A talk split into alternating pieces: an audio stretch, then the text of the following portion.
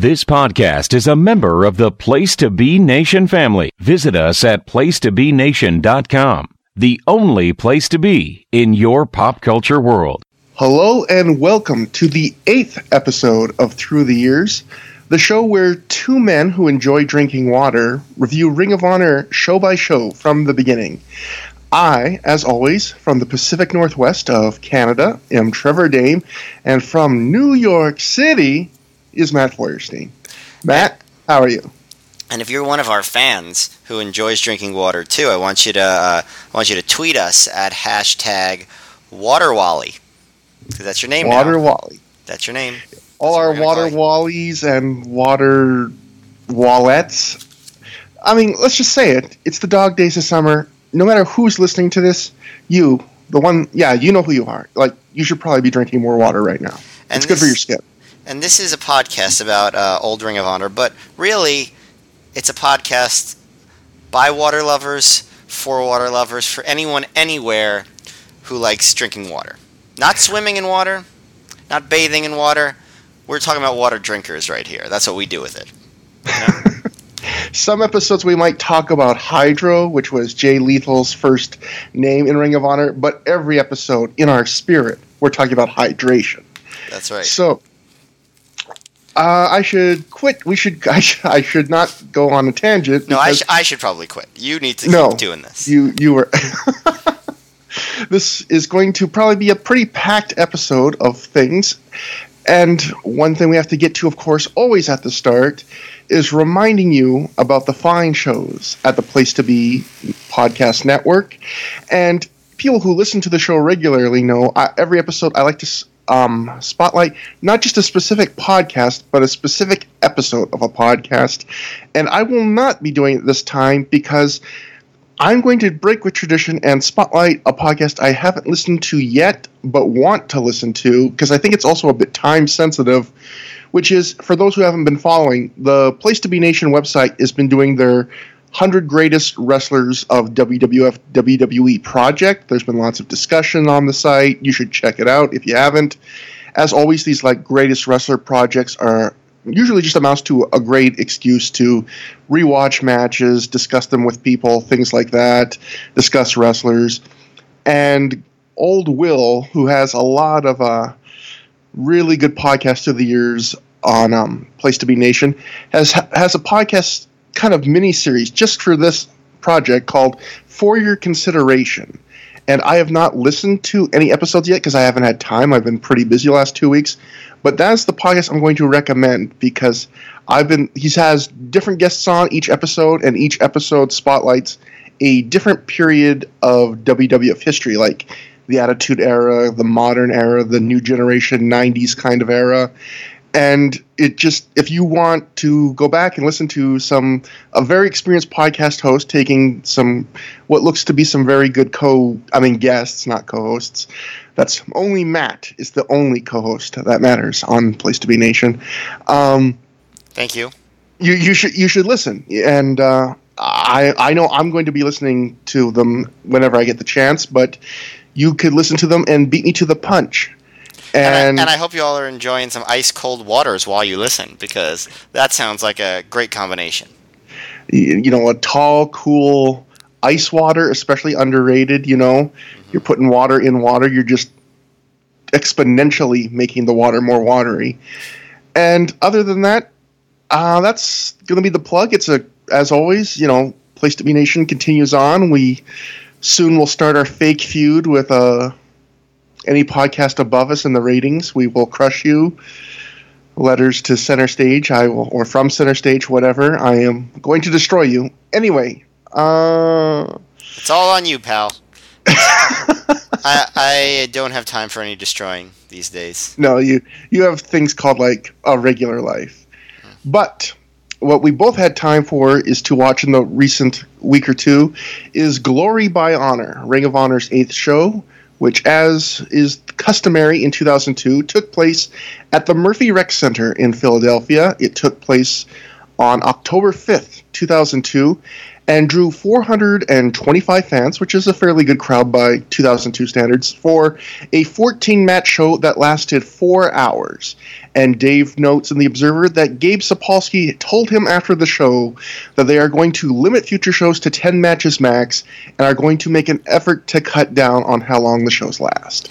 Matt, I think they succeeded at the former, looking at future cards. I don't think they succeeded at the latter.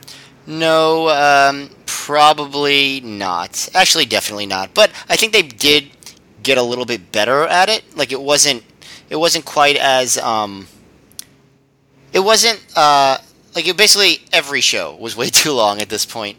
And after this, it was only some shows. I guess is what I'm trying to say. It wasn't every single time. I thought what was interesting about the attendance is that I also read that attendance, like the advance, was really bad until they announced that they'd be doing stuff with CZW, and then a lot of the CZW Philly faithful kind of jumped on board and uh, helped them boost their attendance up because this was only two weeks after uh, Unscripted. So yeah, and actually that. Oh, sorry. Well, I was just gonna say like that's which at you know maybe now when they ha- in the era of like double shots or like running a pay per view then a taping in the same building, it doesn't seem like that big of a deal, but at the time when ROH was running once a month, coming back after two weeks seemed kind of excessive. Yeah, it, it was something they were testing out to kind of to, to do these two Philly shows in a short period of time. And I remember they said it was an experiment. I remember they mentioned in the Observer a show or two ago in our notes.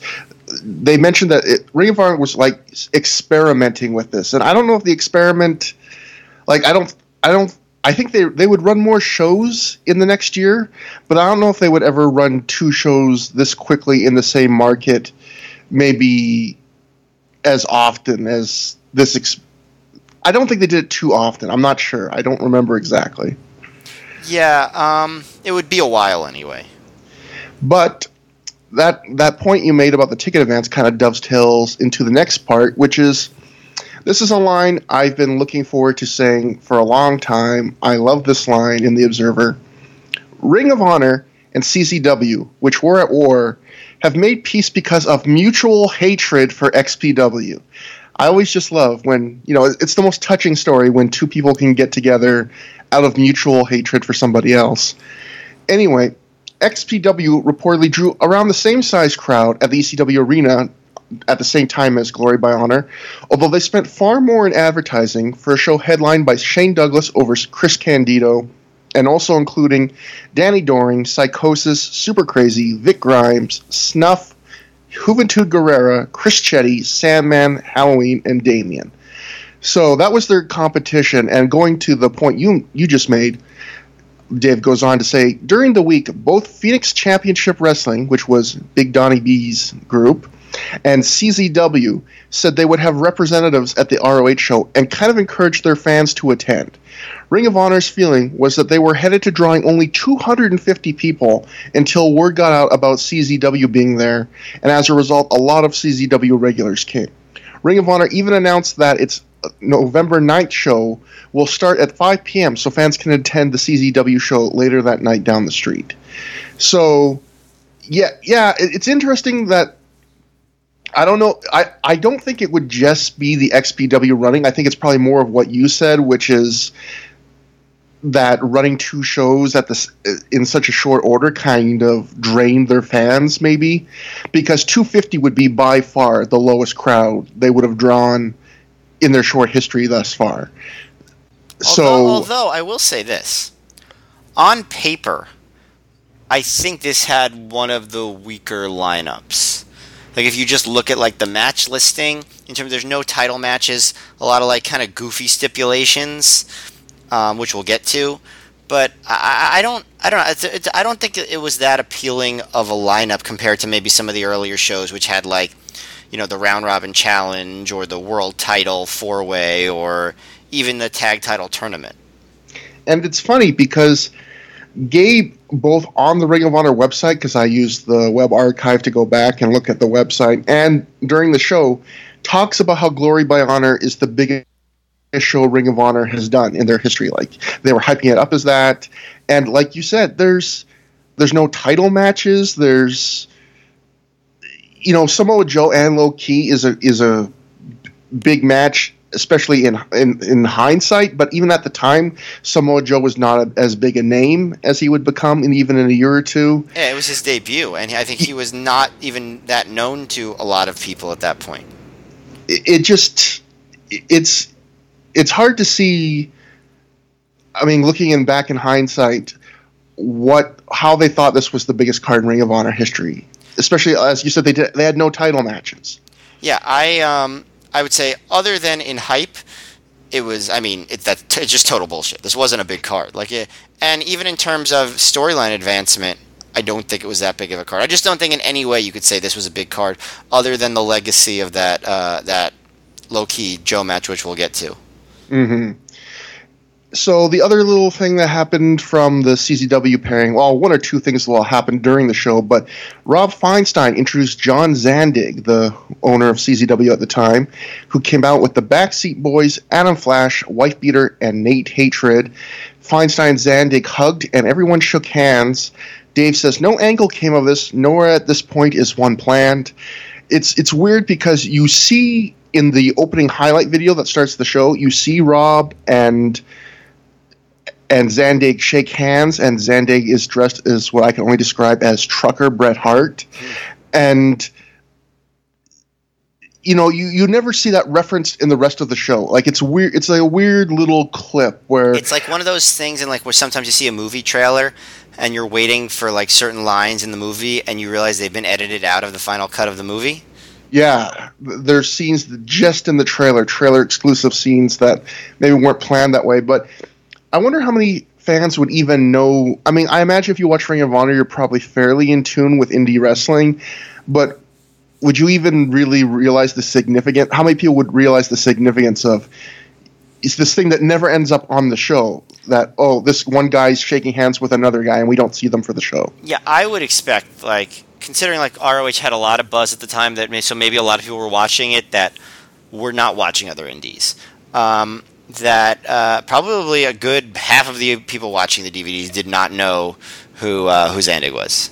Yeah, I mean, even if I uh, wasn't going back and doing this podcast and reading the observers at the time that were coming out at the time to catch up on the news, I don't know if I would realize the, the entire significance of, you know, oh, Zandig and Feinstein were having this kind of truce partnership during this time. Yeah, and it was interesting because during on commentary during the show, um, Chris Lovey, uh, Gabe Sapolsky's alter ego, um, makes a lot of notes about how they're going to be doing double headers, but this, but they're never going to do the CZW guys on an ROH show ever again. So I don't know, like it was a weird sense that they gave it, almost like this was like a very begrudging thing, and they still didn't like CZW, but they were. I, I guess that that's kind of my takeaway. That like the way that they were so strongly saying they would never have CZW guys on the show after this. It's kind. Of, I thought it was just kind of strange the way they needed to telegraph that fact. I thought that was really interesting too. Where normally when you have a partnership, you would at least want to tease that just to stir up excitement. But as Matt just said, Gabe really pushes hard. Like he's selling it as when we do these future double shot shows, you're going to get to see two great, very different wrestling companies, you know, in one night. It's very conveniently placed. But he also really emphasizes at least a couple times, you know, you're not going to see CZW wrestlers probably after this backseat boys match in Ring of Honor again. Like he's really making it clear, like pushing the other way. Like you're not going to see these guys. It, it, we're only just doing the double shots. So yeah, really stressing it hard, which is like you said feels a little weird, but I guess it's also truth in advertising. Although we would see more of the backseat boys in Ring of Honor, but the one big story that came up before the show, which I've been looking forward to and setting up for the last few episodes, is the big XPW hatred of Ring of Honor explodes here like the Mega Powers. where, to recap for people that maybe missed a two or three shows ago, XPW kind of used some Ring of Honor credentials to try and get a promoter's license. Ring of Honor caught them and got angry, and then XPW vowed they were going to war with Ring of Honor. Well, let's back up for one second. Just let's talk a little bit about what XPW even really was, because um, it's sort of an interesting. Uh, it's an interesting promotion in a few different ways, right? Um, yeah. Well, so it was uh, it was owned by Rob Black, who was a um, known outside of wrestling for being a a porn producer? Was he a director also? And it was like, Um, yeah. and it was like, uh, even even like, not even the most mainstream porn, right? Like it was like specific, like fairly dark stuff. he was considered scuzzy even by porn standards. Like he was one of those guys like you would hear in the news like that Max Hardcore where when they went after porn producer, those were the kind of first guys that the police would go after. They were on the outside edge even of porn.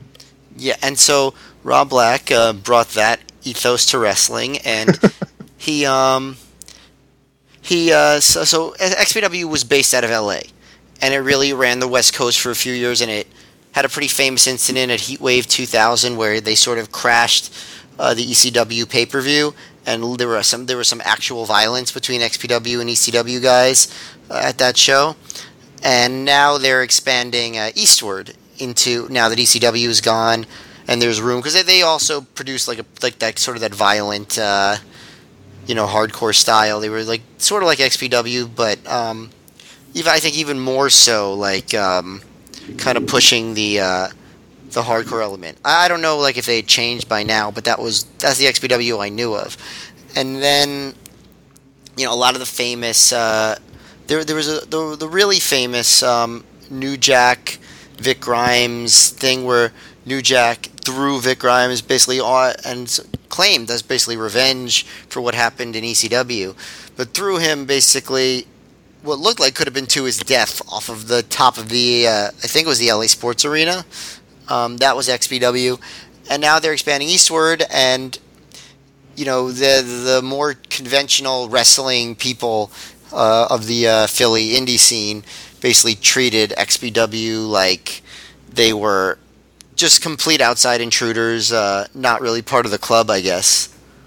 And you know, going back to the start of uh, the notes, like they said, CZW and Ring of Honor weren't exactly getting along, but they get got together from mutual hatred of XPW, which kind of tells you how they were even in a Philly scene where there was all the promotions kind of snipey at each other with 3PW and CZW and Ring of Honor. XPW was the redheaded stepchild when they tried to expand there.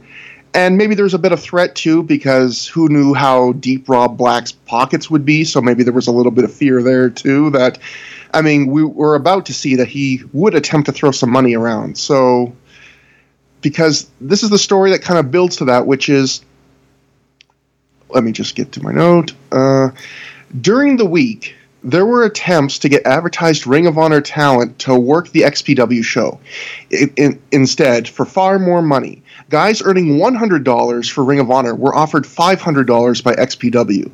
Boogaloo was the only guy who took the offer and worked under a mask on the XPW show. As the Ring of Honor show was going on, XPW reportedly called Steve Corino and offered him $1,000 just to show up and do a surprise run in to lay out Shane Douglas. So that's a lot of money, you know, for for those standards, giving offering guys five times the money. I have to say, it was seems like it was probably a short-sighted decision by Boogaloo.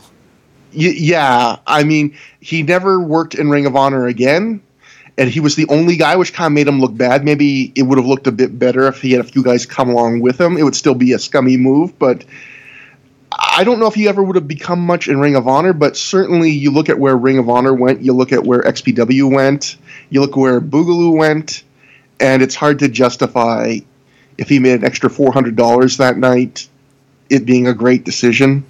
Yeah, I mean, indie guys like you probably need the money, but um, y- you know, uh, if he had, I mean, Natural Born Sinners were getting a push, right? And they clearly wanted to push Homicide, so there's a decent chance, I think, that if he stuck around in ROH, he would have had a, at least a decent career there, if not a, if not having gone on to like TNA or WWE or whatever. And the interesting thing to me also is they say he wore a mask. Like I wonder, I'm wondering, did he do that because he thought he could get away with it? Like Well, that Ring of well, Honor? no, well, I think they would know whether he was in a mask or not, whether he was actually at their show, right? Yeah, that's my point. Like th- they would notice that Boogaloo's the one guy that didn't show up and no showed, and w- when Ring of Honor knows for a fact that all during the week leading up to the show, guys were getting offers to skip Ring of Honor to go to XPW. So I'm a little confused. what what had happened at the previous show when the Natural Born Sinners weren't there? If this is when Boogaloo uh, joined XPW, why were I'm- why was that match canceled in September? Did did the Observer ever report that? The, the Observer never said anything about that. I don't know if they were even booked because even though in storyline they wrote it out as the Carnage crew attacked the Natural Born Sinners backstage, we never even see that happening. Like if you watch that entire show, you don't see Homicide, you don't see Boogaloo.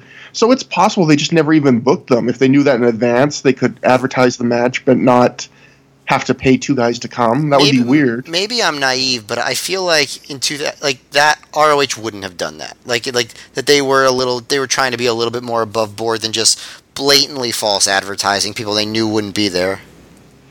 it, it's weird. It, it's just I I don't know. I that's another thing. I just don't know how what happened with that. It's because people have even said, "Well, didn't the Boogaloo thing happen on the earlier show?" But no. Reading the Observer at the time, this was the show where Boogaloo was booked, and he was the one guy who took the offer to jump. Yeah.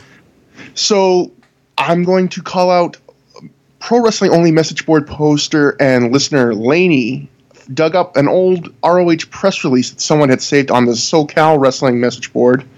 And this is a pretty interesting little piece of history where this is Ring of Honor putting out a release before Glory by Honor addressing this XPW thing. And there's a couple interesting tidbits here, and you get to hear how they how they talk about it. So the headline of their press release is XPW attempts talent raid on Ring of Honor. Extreme Pro Wrestling attempted a talent raid on the Ring of Honor roster over the last several weeks in hopes of running a Ring of Honor invasion angle on its upcoming event. XPW representative Slash has placed has placed several calls in addition to having face-to-face meetings with Mafia and Monsta Mack of the Hit Squad, Homicide and Boogaloo of the Natural Born Sinners, and Izzy, also known as Insane Dragon. XPW offered these individuals some or all of the following five times what Ring of Honor pays them, new ring outfits and gimmicks, paid for airfare, hotel, rental car for proposed shows in Chicago, Louisiana, Pittsburgh, and Los Angeles. When these offers were refused, XPW upped the ante to quote, anything it takes, unquote, to sign these individuals. Homicide and Mafia have given their word that they are with Ring of Honor and will only be performing at the Murphy Recreation Center in South Philly this Saturday night. Ring of Honor officials who became aware of this talent raid on October 1st have yet to talk with Izzy, Monsta Mack, and Boogaloo.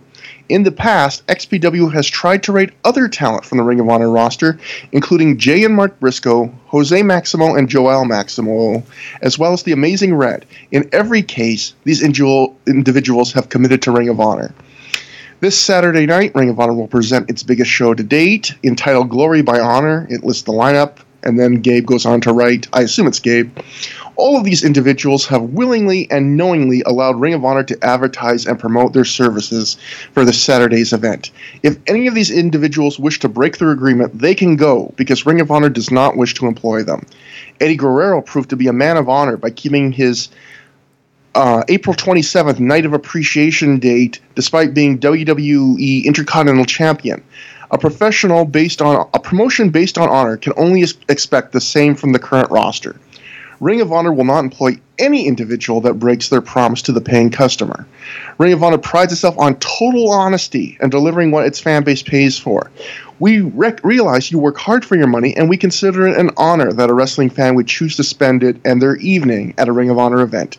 In return, we promise to work as hard as possible to deliver the best show we can. Ring of Honor is based on honor, respect, and professionalism in and out of the ring. Blah blah blah. Any individual, any individual who allows his or her name to be advertised only to screw the fans that pay to see them and the company that employs and promotes them does not uphold these qualities. Simply, they are not Ring of Honor material, and we owe it to our fan base not to employ these individuals. If you are the type to betray your fans by no showing, Ring of Honor does not want you. It is the least we owe our paying customers. If anyone accepts our offer, we will keep you informed in the backstage area of rfvideo.com. Ring of Honor is flattered by XPW's high regard of our talent roster and wishes them, as well as all other Philly area promotions, the best of luck. In other words, TLDR. Yeah. In other words, fuck you, XPW, you know, and fuck you, anyone that leaves. It's interesting that this came out before the show. That, um, you know, they're almost putting pressure on the wrestlers by not just saying, hey, XPW is making offers to our wrestlers, they're actually saying, here's the wrestlers that they've gone out and talked to face to face. Here's the ones we've gotten to agree to stay. Here's the ones we haven't talked to yet. And here's us talking about what kind of shits they would be if they no showed. So they were aware that Boogaloo could no show before the show. Well, yeah, but not just him. Yeah, um, Izzy, Boogaloo, Monsta Mack. So yeah, I mean the one the one thing that see that XPW promised that I didn't really see as like a appealing thing was they were going to give him new gimmicks and outfits, and I imagine a lot of those guys like you know except maybe Izzy because you know uh, that wasn't the gimmick he came in with. I imagine a lot of those guys liked doing what they were doing, like you know. So I I don't see why that would be like part of a a um, I guess a um, a, a sell job to come to uh, to come to XPW. It, it, and it also it just doesn't seem like good. Like it seems like a move designed to hurt Ring of Honor more than help XPW. Throwing or help, or help any of the guys that they're actually bringing over yeah, like throwing Corino a thousand dollar offer to do a run in, offering guys five times their salary, saying we're going to give you this airfare for shows all over the country. Well, it's almost like a like a cute version, uh, not cute, like acute um, version of what the WWF did in the in the '80s. I think it seems like they were taking them from their playbook for that because weren't there rumors like that they wanted Harley Race to show up at WrestleMania one or Oh no, no, it was the opposite. It was Harley Race was supposed to hurt somebody who showed up for WrestleMania one, something like that. So some sort of like, so it's like take out Hulk Hogan or something like that, like at WrestleMania one. That's what it was. Um, but you know, all sorts of weird stuff where people were paying people lots of money to do weird things to hurt the other promotions. So maybe, uh, maybe uh, Rob Black was a student of wrestling history. Or maybe he was also just a porn mogul that had more money than he knew what to do with before the internet kind of destroyed the porn industry. And he just, like, I think one of the earlier observers talked about how, you know, Rob Black's basically a guy who just liked trolling people. He was one of the original trolls of his era. He was a man before his time. He just liked fucking with people and doing hoaxes and I think he liked getting into fights. And another guy, another, guy, another guy that should have just been president instead. We're finding so many good candidates as yeah, we go through the I years. Know. But now uh, I'm just going to keep going. We can finally get to the show proper, Glory by Honor. And we kick off with our old friend, the techno high- music highlight video. We're back to the techno. We get the same moves of things we're going to see later in the show it's classic 2002 indie cheese where they're overusing the negative film effect. We see the Zandig Feinstein handshake, not much more to this. And then we start the show proper. We go right to a match after the highlight video. We get the tag team scramble match of Divine Storm of Chris Divine and Quiet Storm with Trinity taking on Special K of Dixie and Izzy with Elax accompanying them, taking on the SAT of Joel and Jose Maximo, taking on Homicide all by himself because, yes, Boogaloo no showed, and surprise, surprise, Homicide wins all by himself in 1352 when he makes Dixie submit to an STF. Matt, what you think about this as the scramble train keeps rolling on show by show? Um, well, I I, enj- I enjoyed it to some degree. Um, it's kind of a mess. Uh, it should be noted. I'm pretty sure this is the first time they ever actually called it a scramble match. Am I like the first ever official one? This the I think there might have been one show, one or two before this. They might have had one earlier. I'm not sure. I don't remember hearing that name because the other one I could think of maybe would be the one at Honor Invades um, Boston. Boston, yeah. I don't think that was a scramble because I think the scrambles are technically when you have multiple teams, like like this four corner thing. Um, like was or at least in the early scramble days. But then actually now that you mention it, no, because they have they had an eight man tag then at the couple shows later. I don't know. I'm pretty sure though. Um, but um, they mentioned that Boogaloo was taken out by the Carnage crew, so they did stick with that with that um, uh, with that angle. Um, I uh, I I, I think um, well, first of all, I want to mention before I talk about the match too much, uh, the commentary team, right? Yes, this is Jeff Gorman's de- Jeff Gorman is debut. Um, Doug Gentry will come back as Ray Morrow, but for some reason, for a few shows, he's not there. Jeff Gorman takes over by Chris Lovey's side, who is Gabe Sapolsky, and I would say Jeff Gorman does a serviceable average job. I don't think he adds much. I don't think he takes away much. I disagree with you so much on this. I think Oh. Jeff, I think Jeff Gorman mm, might be like at least in the DVD post-produced commentary era, like the second or third best commentator they ever had. Wow, really? Um, at least in terms of like play-by-play. Like CM Punk was like I'm not counting him in there, even though he was great. Yeah, I thought he was like he wasn't obnoxious. He didn't he didn't have like any weird ticks that I noticed. He just called the matches. The best you ever were gonna get from ROH commentators in that post-produced era was you could ignore them. They were they would call the matches so you knew what was going on. They'd give a little background. That was the best you were ever going to get. At no point did except maybe sometimes with CM Punk did ROH commentary really enhance the matches. At any point up until maybe like 2010, right? Like would you agree with that? I, I would agree. I, I did like Lenny Leonard on colored commentary with uh, Dave Prazak, but even their commentary, it, it wasn't something where you would ever really notice. Like, man, the commentary is great. Right. I, I think you put you put like the perfect phrasing where, at best, it just didn't detract. You know. Yeah. So Prazak, Leonard, Gorman. I would say from for that era, for the Sapolsky era, I'd say like they, they were the they were the best like of the straight play by play guys because they they weren't obnoxious. Gorman just did his job. And I was so impressed by that because it was the first time he ever had a commentator do that and actually know what he was doing. So I actually strongly like Jeff Gorman. And I'm surprised that they didn't keep him for longer. And it's funny because Gabe even remarks during the match, like you almost feel bad for him when he goes, "This, you know, this being your first match is going to be a trial by fire because you know the very first thing you have to call is a crazy scramble match with guys flying all over the place and so many moves and different people in the match." And for those who want to learn more about Jeff Gorman, there's not a, I mean, he's on Twitter. I for, I don't have his Twitter name, but I'm sure you can quickly figure it out yourself. But there's not a ton I could find in my brief research of Jeff Gorman, except he did write a book called This Side of the Mic, which is uh, it's under 100 pages. It's on Amazon, and this book is the bane of my existence because every week I stare at the page and almost buy it, and then say, "No, Trevor, you're not buying a 95 page book for like eight pages on Ring of Honor. You're not doing it. Stop." And I talk myself out of it.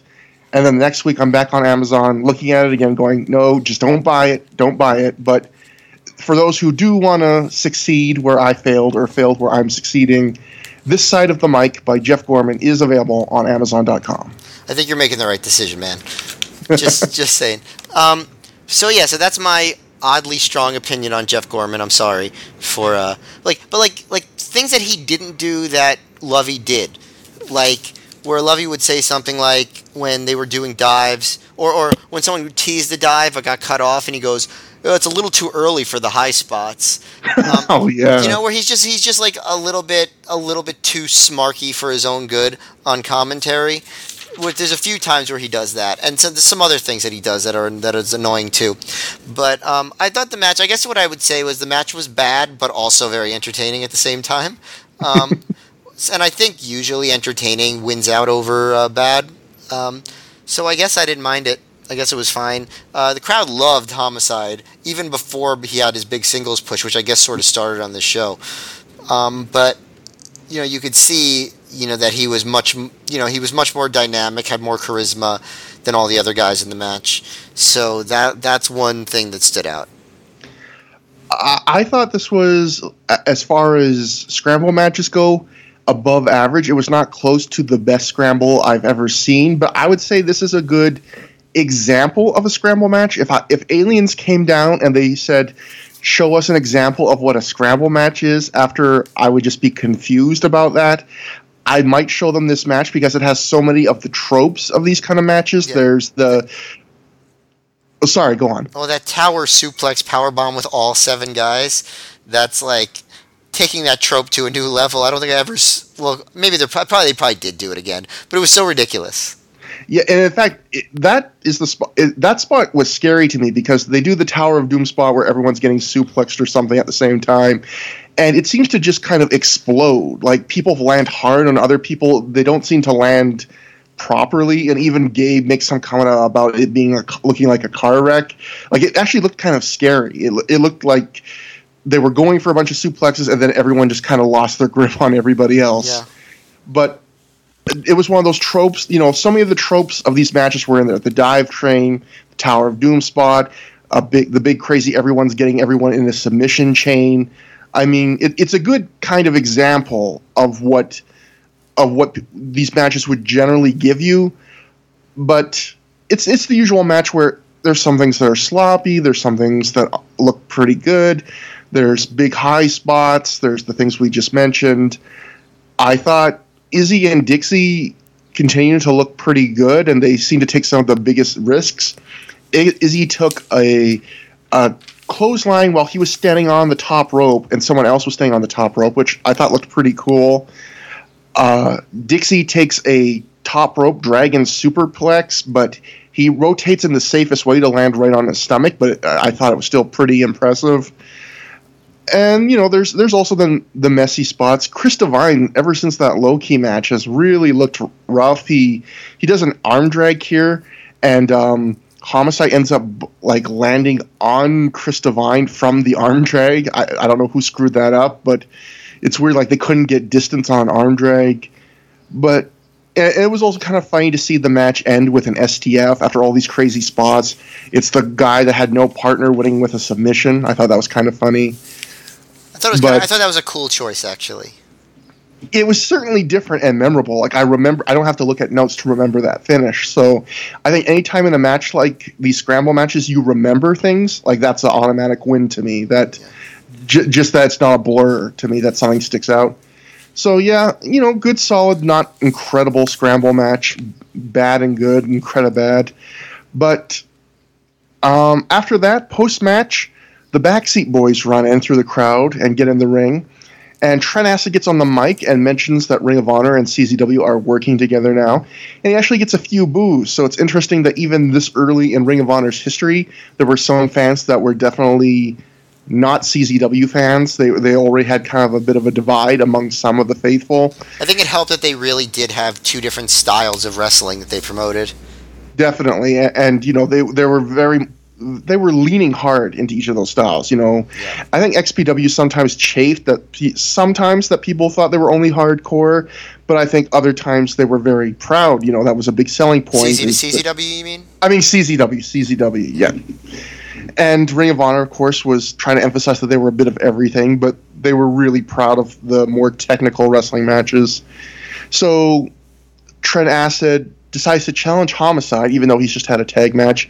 And Homicide responds that he'll tag right now with anybody in the Ring of Honor locker room. And out comes Steve Corino. So Steve Corino makes his Ring of Honor debut, finally, eight shows in, for a un- unadvertised mystery partner match, which was kind of interesting. At least it wasn't Elax who came out.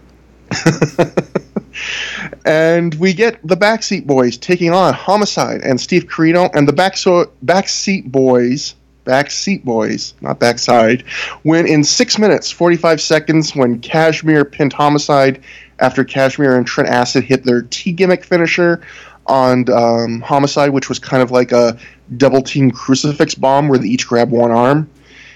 Um, this match I thought was not as good as the Scramble. I thought it was kind of. I mean, obviously, it wasn't the same kind of match, but I thought it was similar in the sense that it was a lot of just a lot of spots, four guys running around, no tags, and we had just seen so much longer with more guys that this felt a little bit like a inferior version of that to me. Gabe and Gorman during the match wonder if this match is Ring of Honor rules or CZW rules, and we never appear to get an answer. Gabe they say, later they say it's a mix of ROH and CZW rules, which annoys me because that, that that just means like they didn't they didn't think it through and they shouldn't have even brought it up yeah, Gabe eventually just says, "Oh, I guess it's a mix," and basically what it amounts to is, is, this match was a tornado tag where a chair was briefly allowed to come into play on the outside. So, I mean, whatever rules that is, it just it wasn't made clear. I don't know who that fits, but not a long match, not a ton to it, and that, but the big point is the end where we get a couple of your standard new partner miscommunication spots where Corino shoves or not or not just miscommunication because the first one is Corino shoves Homicide off of a pin in an attempt to make the cover for himself and get the glory. Homicide a short time later accidentally hits Corino. Corino responds, and then Corino later responds by hitting Homicide as he was about to hit the cop killer on Kashmere, and then walks out on him, leaving him to lose to the T gimmick. And Gabe immediately just starts selling about what a big selfish asshole, asshole Corino is, even though this felt more just kind of like your standard mi- miscommunication moment rather than the most dastardly thing of all time. And this was the start of the semi-legendary Corino homicide feud. You know, one of the more fondly remembered, I would say, Ring of Honor feuds of the first few years.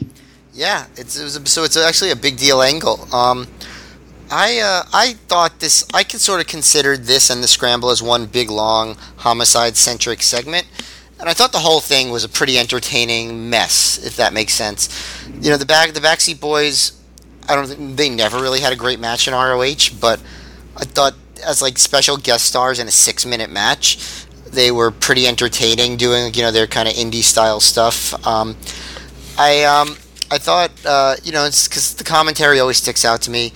Lovey kept making fun of CZW commentary and CZW using too many Yakuza kicks. And he, Oh yeah, he was he was mocking. I don't remember what the name of the CZW commentator is, but just the way he would say Yakuza kick, and I couldn't tell if it was loving mockery or if just it was more like Gabe sour grapes about CZW. It's kind of hard to tell, like what what his feelings were at the time about CZW, honestly. Um, based on this, but he was mocking the Yakuza kick use, which is funny because ROH in the next year or so would also employ lots of Yakuza kicks, probably because they were featuring a lot of uh, the, the Backseat Boys and Homicide. um, but um, but yeah, I'd say as far as you know, it was a mess. The rules didn't make any sense. But Homicide continued to look good. He continued to be over. People were excited for Corino wrestling, um, and the angle was good. You know the, the you know, and it led to bigger things than you probably would have expected uh, when you first saw the show in 2002. and it's interesting that you know would this even have happened if Boogaloo didn't show up? You know, would would Homicide have gotten this Steve Corino feud right away like this? It, it, I mean, as you kind of framed it, I didn't really think of it that way. This whole opening two matches are basically one kind of homicide centric kind of story. Introduction to Homicide being a major player in ROH, basically. hmm And it all comes from Boogaloo not showing up. So, Something else happens on the next show. I don't want to spoil too much. Where somebody no showing leads to Homicide getting kind of a bigger break. Homicide was almost like Ring of Honor's version of I forget the guys' names, but there was, you know, in the Johnny Carson days of the Tonight Show, and I'm sure in other late night shows, there would always be that standby guest where if someone got sick, they would have one guy who was just lived in the city who was a good guest who would always be willing to come on on short notice.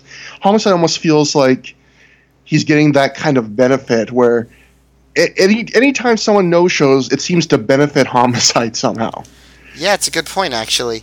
Um, you know, because you'd think it would hurt him a lot, being that it was his tag team partner that keeps or that no showed, but actually no. Yeah. So that's that. That's the start of the Homicide Credo feud, which we'll get into a lot through the years. Always get a chance to use the podcast name. And then next we have the Christopher Street Connection. It's a six-man mixed tag, so it's this time it's actually Allison Danger wrestling with Buffy and Mace, escorted to the ring by Japanese pool boy. And they take on and defeat Alexis Laree, Christian York, and Joey Matthews in 4 minutes 45 seconds when Danger pinned Laree after she took the gay basher from the double team finish from the Christopher Street connection. And this was not good. And it's weird. It made me. I, I haven't been a huge fan of York and Matthews in Ring of Honor or in general. This made me feel bad for them because they were on defense for most of the short match, and you could tell watching it, the whole mat, the focus of the whole match was on Alexis Laree. Like they were just kind of her props almost. The, the finish was all built around the fact that Allison Danger pins Laree, and it was the she just tagged in. Danger never got involved into the match till the very end, just to steal the pin, and Laree being all full of fire and pissed at the and the Christopher Street connection. And York and Matthews were just there to fill out the body of the match. It felt like, and I, I, I like. I always have to say this. I like some of the Christopher Street connection gimmick out of the ring. I think they're charismatic. I think even if we don't like some of the t- way they've been treated, we both agree they have some real charisma and entertainment value to them. Especially But- Buffy. especially Buffy. But this match was kind of the worst of them. It was all the easy, the easy stereotypical tropes of just you know all of their offense felt like it was either based on cheap gay comedy spots or Japanese pool boy interfering, and it just was a nothing match that not enjoyable, not the best use of these guys. I thought. Yeah, I mean, I agree with that. Yeah, nothing match. Um, very basic offense by this Christopher Street connection, and the Christopher Street connection pretty much had offense the whole time. There is one thing that I noticed about this that bugged me, um, more so, even more than just the, the obvious, and that is so the angle here was that Allison Danger was basically afraid to get into the ring to take on Alexis Laree. Right, like she eventually attacks her from behind by the end. Right, like that's sort of the angle. Right, Laree is there. She wants a little a piece of um, of danger, but she never gets it really. Right until the end hmm Yeah. or she never gets it at all. Um, but the thing is, they during the match, I noticed this. They never showed Allison Danger on the apron. Like the the camera shot didn't have her in the frame. So you so uh, to the point where I was at a certain point where I was like, wait, is this a mixed tag? Until Laree actually got in, I was like, is this a mixed tag or is this just the tag team match with them in the corner? And you have to show her on the apron to show her hiding and being a heel and reacting for, to care about the angle at all. So until until Laree came in and then Danger got her from behind, I had basically uh, you know that angle was sort of out of sight, out of mind for a couple of minutes, and that's sort of a problem when it's the whole focus of the match. Exactly. It's not until the very end where Gabe stresses, "Oh, you know, hey, Allison Danger never hit a move in the match, and she's getting the pin. This is disgusting." You have And to have until some that- sho- you have to have some shots of her like on the apron, taunting or hiding or you know something. Or at least spend time on commentary selling the story, since this is pr- post-recorded commentary after the show was done. You know the story of the match. One of the commentators is the booker. You know where this is going. You you should be able to sell it, even if you don't even if you don't have the right camera shots. But they didn't. Not that it's a, a, an amazing story. I still again felt bad for the Chris for uh, York and Matthews. I thought back to when um, C.W. Anderson kind of f- had a falling out with Ring of Honor after working that one show, and they said he was going to his the plans were for him to work a feud with York and Matthews, and I don't know if that would have been any set the world on fire in any way, but it has to have been better than what they ended up getting instead, which is this. Well, bigger and better things are on the way for Joey Matthews, sort of, kind of, um, maybe. Um, prob- probably comparative, comparatively speaking, right? It has to be has to be better than this. Um, but they do get to lay out the Japanese pool boy after the match to no reaction whatsoever. I don't know why that's so funny, but it is. The, but cra- the crowd is already burnt out after two matches. all the excitement of Yeah. well, there was a lot of spots, and this was, I guess, the buffer match. I guess. I guess. I don't. I don't. I, I don't know if the gate put that much thought into it, but I don't know where the next match happened on the card. But this is the place I put to talk about it, which was the insane clown posse worked a Ring of Honor show. This So, is. this, so that, this is the order that it happened in on the actual taping. I don't know. I decided to stick it in here. I couldn't figure out where the order was, but I knew we should at least give it a slight acknowledgement. So I thought this is probably as good as time as any. Um, Insane Clown Posse apparently showed up the afternoon of the show, asked Ring of Honor if they could work, and they came in and did a 49 second squash match, squashing the Outcast Killers of Diablos Santiago and Oman Tortuga. Would This that have been their ROH debut? Yes, it would have actually. I they, had, believe. they had a fairly lengthy career in ROH despite doing almost nothing of note. and this is the epitome of nothing of note because it did not make the DVD. You can see it on YouTube for free. Some ICP fan has uploaded it. If you search for ICP and Ring of Honor, you'll find that.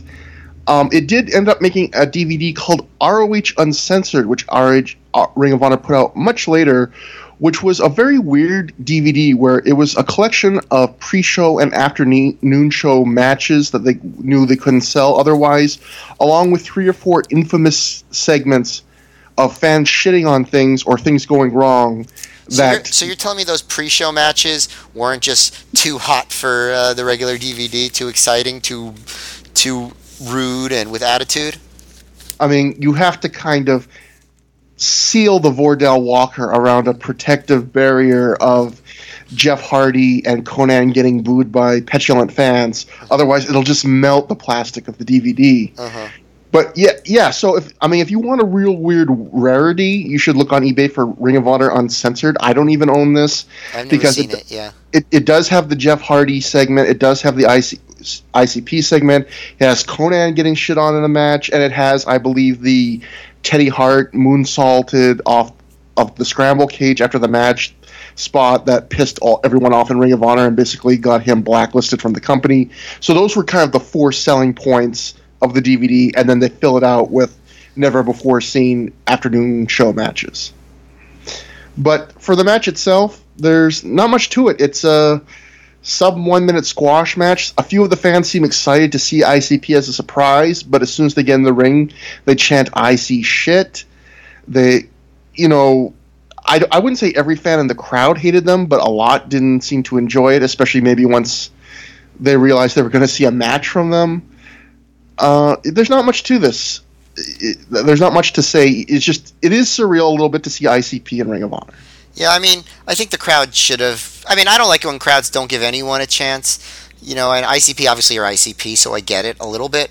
But um, you know, let them let them have a shitty match before you boo them. Then then it feels a little more justified because you knew they were going to do it anyway, right? Um, but I will say I sort of understand because the ICP does push uh, their audience to drink um, to drink sodas instead of delicious ice cold water. Yeah, there's no there's no Faygo tonic, I believe. Yeah. Well, there might be actually. I don't know. We don't get Faygo here, but I don't think we get it here either. So. we live in the civilized part of North America. Uh-huh.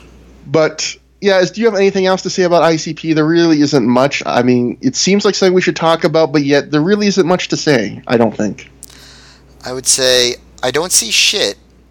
I, I, To s- say. I see two sad boys. Aww. You can see it even through the makeup. But next we get Tear- some- literally the tears of a clown.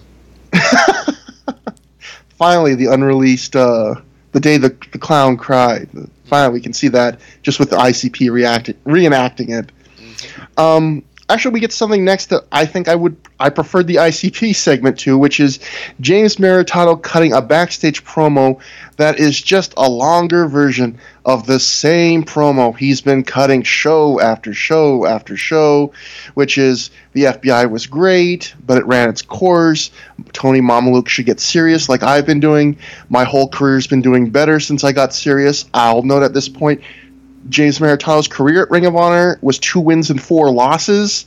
So if that's better than winning the ECW tag titles twice, I I doubt it. And the cherry he, on top, he got very specific with the timeline. We got we won this in '97, and we won it again in 2000, and we took it even higher. Very specific. Yeah, he basically lays out the entire history of the FBI, at least with him in it. And the kind of ironic thing is, I mean, it's not that this is anyone's fault, but the whole story is about James Maritato saying, you know, we got to get away from the FBI gimmick. And a few months later, James Maritato would be back in WWE doing the FBI gimmick as Nunzio. Now, So, yeah, I I guess we can get to it later, but they did a promo at the end of this show that seemed to strongly indicate that he was going to WWE, but it was never actually mentioned on the commentary, and they treated the match like it was going to be an angle going forward, but then the promo at the end made it seem like it was over and he was leaving, so I'm very confused by what they knew and didn't know about Maritato's future at this point. yeah, I didn't know what, I don't know what was known at this time about his career, like where he was going, but I agree. The, the promo we'll get to at near the end of the show has a very passing the torch kind of I'm out of here feel from Maritato. like, hey, you know, you got to be the shooter now instead of me.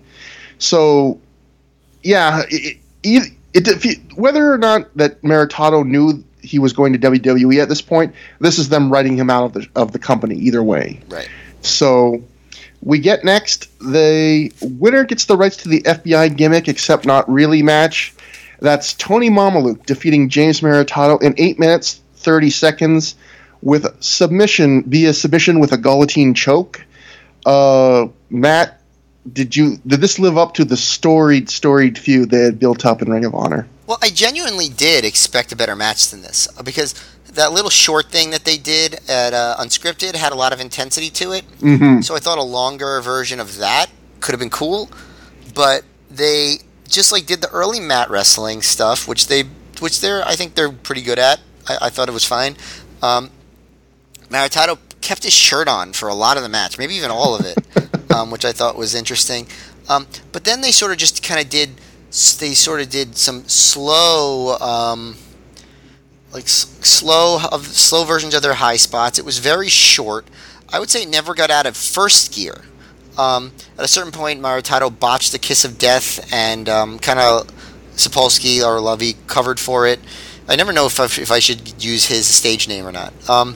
I use Gabe just because I think it's easier, but no, uh, I feel like we should just w- once in a while remind people that he was using the name Chris Lovey at this point. But I mean, it's it's easier for me just to keep track of it as Gabe, especially because he's going to change his name down the line to a different fake name. yeah, it makes sense. Yeah, Yeah, so Maritato um, botches botches kiss of death, but Lovey says that Mamaluke blocked it intentionally. yeah, They, they did. The, so the the chancery came actually in a cool spot because uh, Mamaluke hit a superplex and then went right into it for the tap out. But I just thought like it was just it was just very sudden considering how long they'd been building up to it. I'm, I was very surprised they didn't put more into it and they didn't give it more time. Uh, but I, th- I thought it wasn't it wasn't very good. Not because they did any too, anything too bad, but because it was just like it was like the first eight minutes of a twenty minute match, and then it ended. I co- I completely agree. This was disappointing. It wasn't horrible, but I would say average to a little below average, and just very disappointing. Like, I mean, you said most of the things I was thinking. Where they had a nice three or four minute brawl on the last show that was intense and felt like a, a feud ending match should be. And here they just take it to the mat, which for the first half, which makes sense because they're both known as being mat technicians, but it, it's not really feeling like a big feud ending vicious match.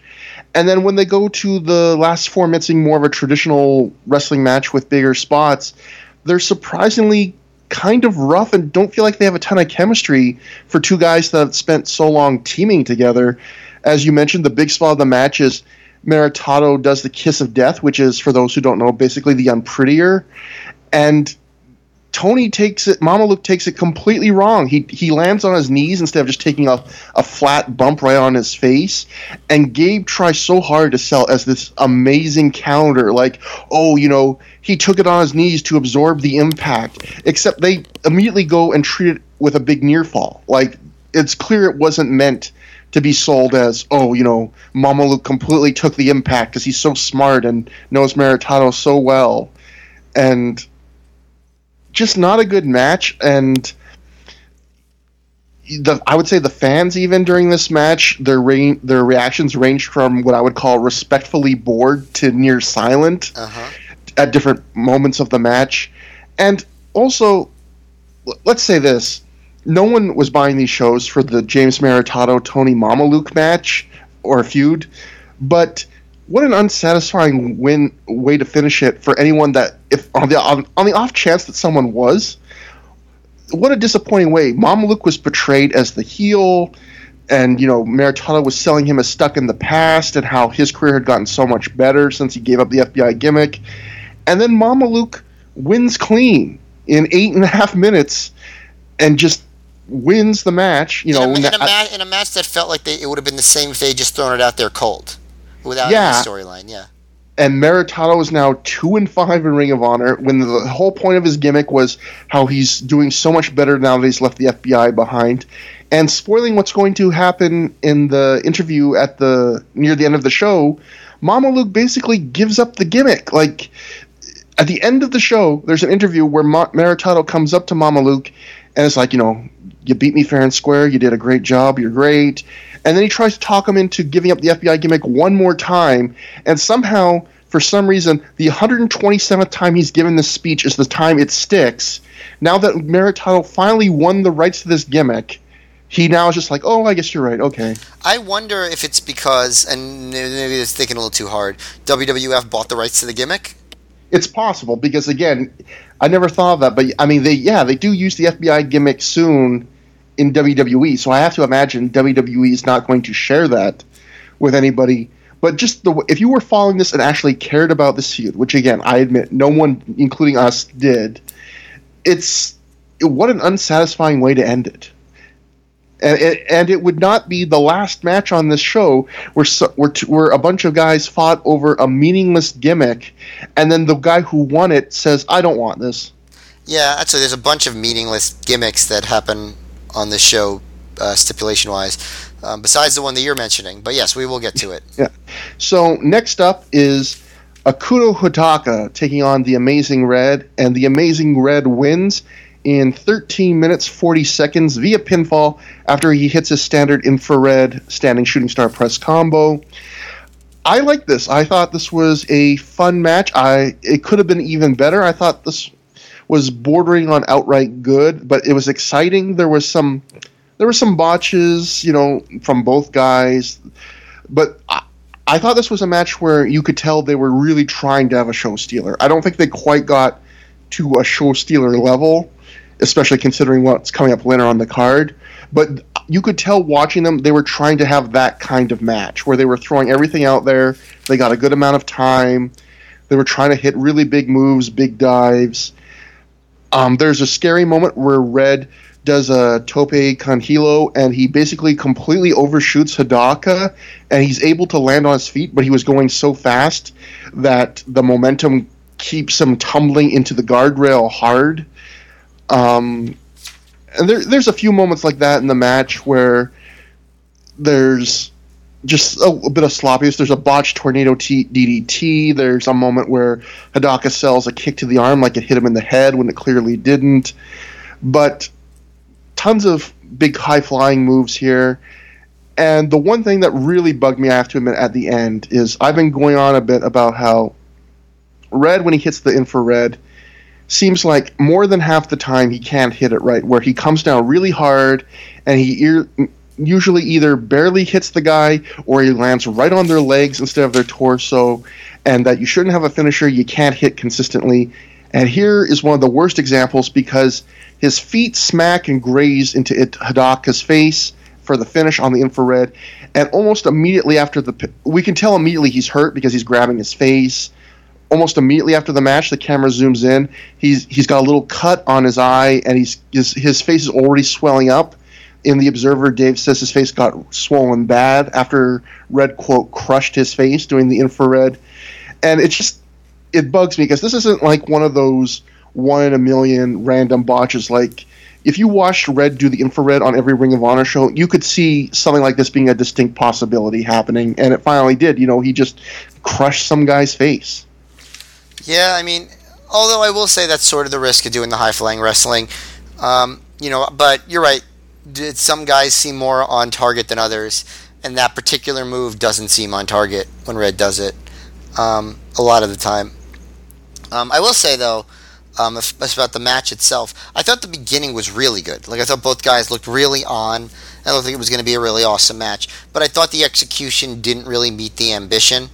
Um, there's just you know, like you said, I agree. Yeah, like the botches, going down the stretch were noticeable. It was still fun. It was still exciting. So I would agree. It was still, you know, good. You know, I'd say on the border of good. Um, you know, it, this was the first uh, of the guys taking out the guardrail, which happens a lot on this show, to the point where I'm like, all right, get better guardrails, dude. Like, it's just, it's too much. It's too much destruction of guardrails. It's like, what's the point of even having them, um, other than to have guys destroy them over and over again? But that, that's pretty much what I'd say about the match. It was a, um, a very exciting match. Um, but it wasn't as well executed as it maybe could have been. Yeah, it, it, they were trying to have something as big as like it wasn't quite the same match, but something as big as Red and Low Ki, and it did not have that level of execution. Right. But It was But the debut, least- it was the debut of Red, at least in ROH, of Red calling the six one nine the seven one eight, oh yeah, which is the outer borough area code in NYC. Yeah. There's a few people that chant, and then Gabe sells real hard. Like, I think he did it first, so that's what we're gonna call it, the seven one eight. It's just one of those little snarky Gabe moments where. Um, oh, I also have to note that Gabe during this match does one of his very eloquent, almost Shakespearean explanations of rules, where when they're fighting, when Red and Hidaka are fighting on the outside at one point, he says, "quote Countouts are stupid, Yep. so Ring of Honor got rid of them." Yeah, very, So- very, very Shakespearean. I mean, he does go on to say that referees still have the discretion to disqualify someone if he thinks they're lingering too long on the outside. But just the way he said it sounded again like a petulant little kid, like countouts are stupid. So Although- Ring of Honor got rid of them. Although you know when when when when he like disses Lucha and stuff like that, I think it's annoying. But I sort of agree with him on the countouts are stupid thing. Like imagine the fact that you know there have been matches where as an out for a finish you'll have the bad guy walk away and get counted out on purpose. Like imagine that that's allowed and you get to keep your title. Like there are some rules in wrestling, just like old school rules that just are straight up stupid. And I think the way countouts are employed by bookers is stupid. and it, it's a it's a noble thing for a booker to to forego because it does give you one less option. You know, there's one cheap option you don't have on the table anymore. You know, you you can't just book a cheap count-out finish. So you know, I agree. It's a good move, but just the way he says it, you know, he never. I feel like people could sell it better than Gabe. You know, Gabe always, as we read in that press release I read earlier, they try and sell the company as you know, Ring of Honor is all about honor. But sometimes when you listen to Gabe on commentary, he comes off as very immature, the cracking jokes about other promotions. You know, just saying counts are stupid. Yep. There, there, it feels like there should there needs to be a more eloquent voice, kind of representing what Ring of Honor is trying to sell. But you get you, you take what you get. Yeah, I mean, it's- what it is. There, I think there just wasn't a more eloquent voice out there that could have done it. Yeah. So next we have another classic staple of the early Ring of Honor shows, which is the kind of a tryout match that barely goes any length of time at all. For the Texas promotion ETV, for their ETV TV title, Fast Eddie successfully defended his title, ETW, defeating ETW actually. ETW. Uh, Pretty okay, sure, yeah. ETW. I think I typoed that. I'll have to. Uh-huh. Thank you. You fixed my review before it goes up. Um, Fast Eddie defeated Don Juan in three minutes twenty five seconds via pinfall with a move I think he calls the Fast Fast Eddius or Fastidious, but it's just basically kind of a moonsault follow away slam. Uh, Matt, it's your turn to talk, but I don't know how much you have to say about a three and a half minute match. Well, I can mention that um, Fast Eddie's trunks say "better than you," so I guess that means he's straight edge. Um, that's a. You should all get that reference, right? If you're listening to this, right? Um, If you don't get it now, you'll get it in like seven episodes or something. I don't Yeah. know. Yeah, exactly. Um, so, um, yeah, I mean, it's it's really short. Um, they make a big point about how Fast Eddie is legally blind. He's not allowed to drive, but he can wrestle. So that's a weird. Uh, that's weird, right? I don't know. Does that sound weird to you? don't I. I remember when I was a kid, legally blind. I just thought people were really blind, and then it lost. A, not that still not horrible, but then I remember at a certain age realize someone telling me that like legally blind can just mean your eyesight's really bad, but not like your Ray Charles. Yeah, yeah. He doesn't see like like darkness. Like he, I guess he can make out shapes. But if someone's not allowed to drive, it is weird that they could just like legally throw other guys around and try to throw fake punches and kicks that don't actually hurt them. You know, stuff like that. But he did a good job of it, I guess. He had a decent-ish indie career. Wasn't Stan Hansen also legally blind or something to that or close to it? I remember people saying like he would just throw that lariat so hard and you know try and hit you in the chest. But I think I remember people saying that I don't know if this was for his whole career, but Stan Hansen's eyesight was also notoriously bad. Yes, that is true. I don't know if Stan Hansen also wasn't allowed to drive. I'm not sure, but it'd be interesting to to find that out.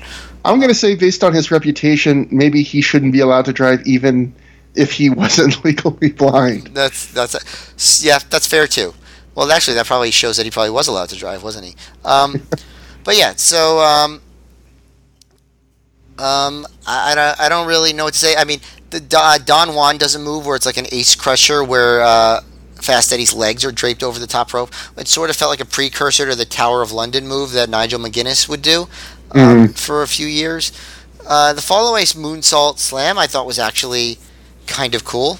Um, and uh, it seemed like the crowd actually was into this. Uh, like it was it was total like short nothing match, but the crowd reacted pretty well to it. Um, for usually the crowds are dead for those matches, so that says something, right? That you make a good enough impression to get the crowd reacting positively in that short of a time.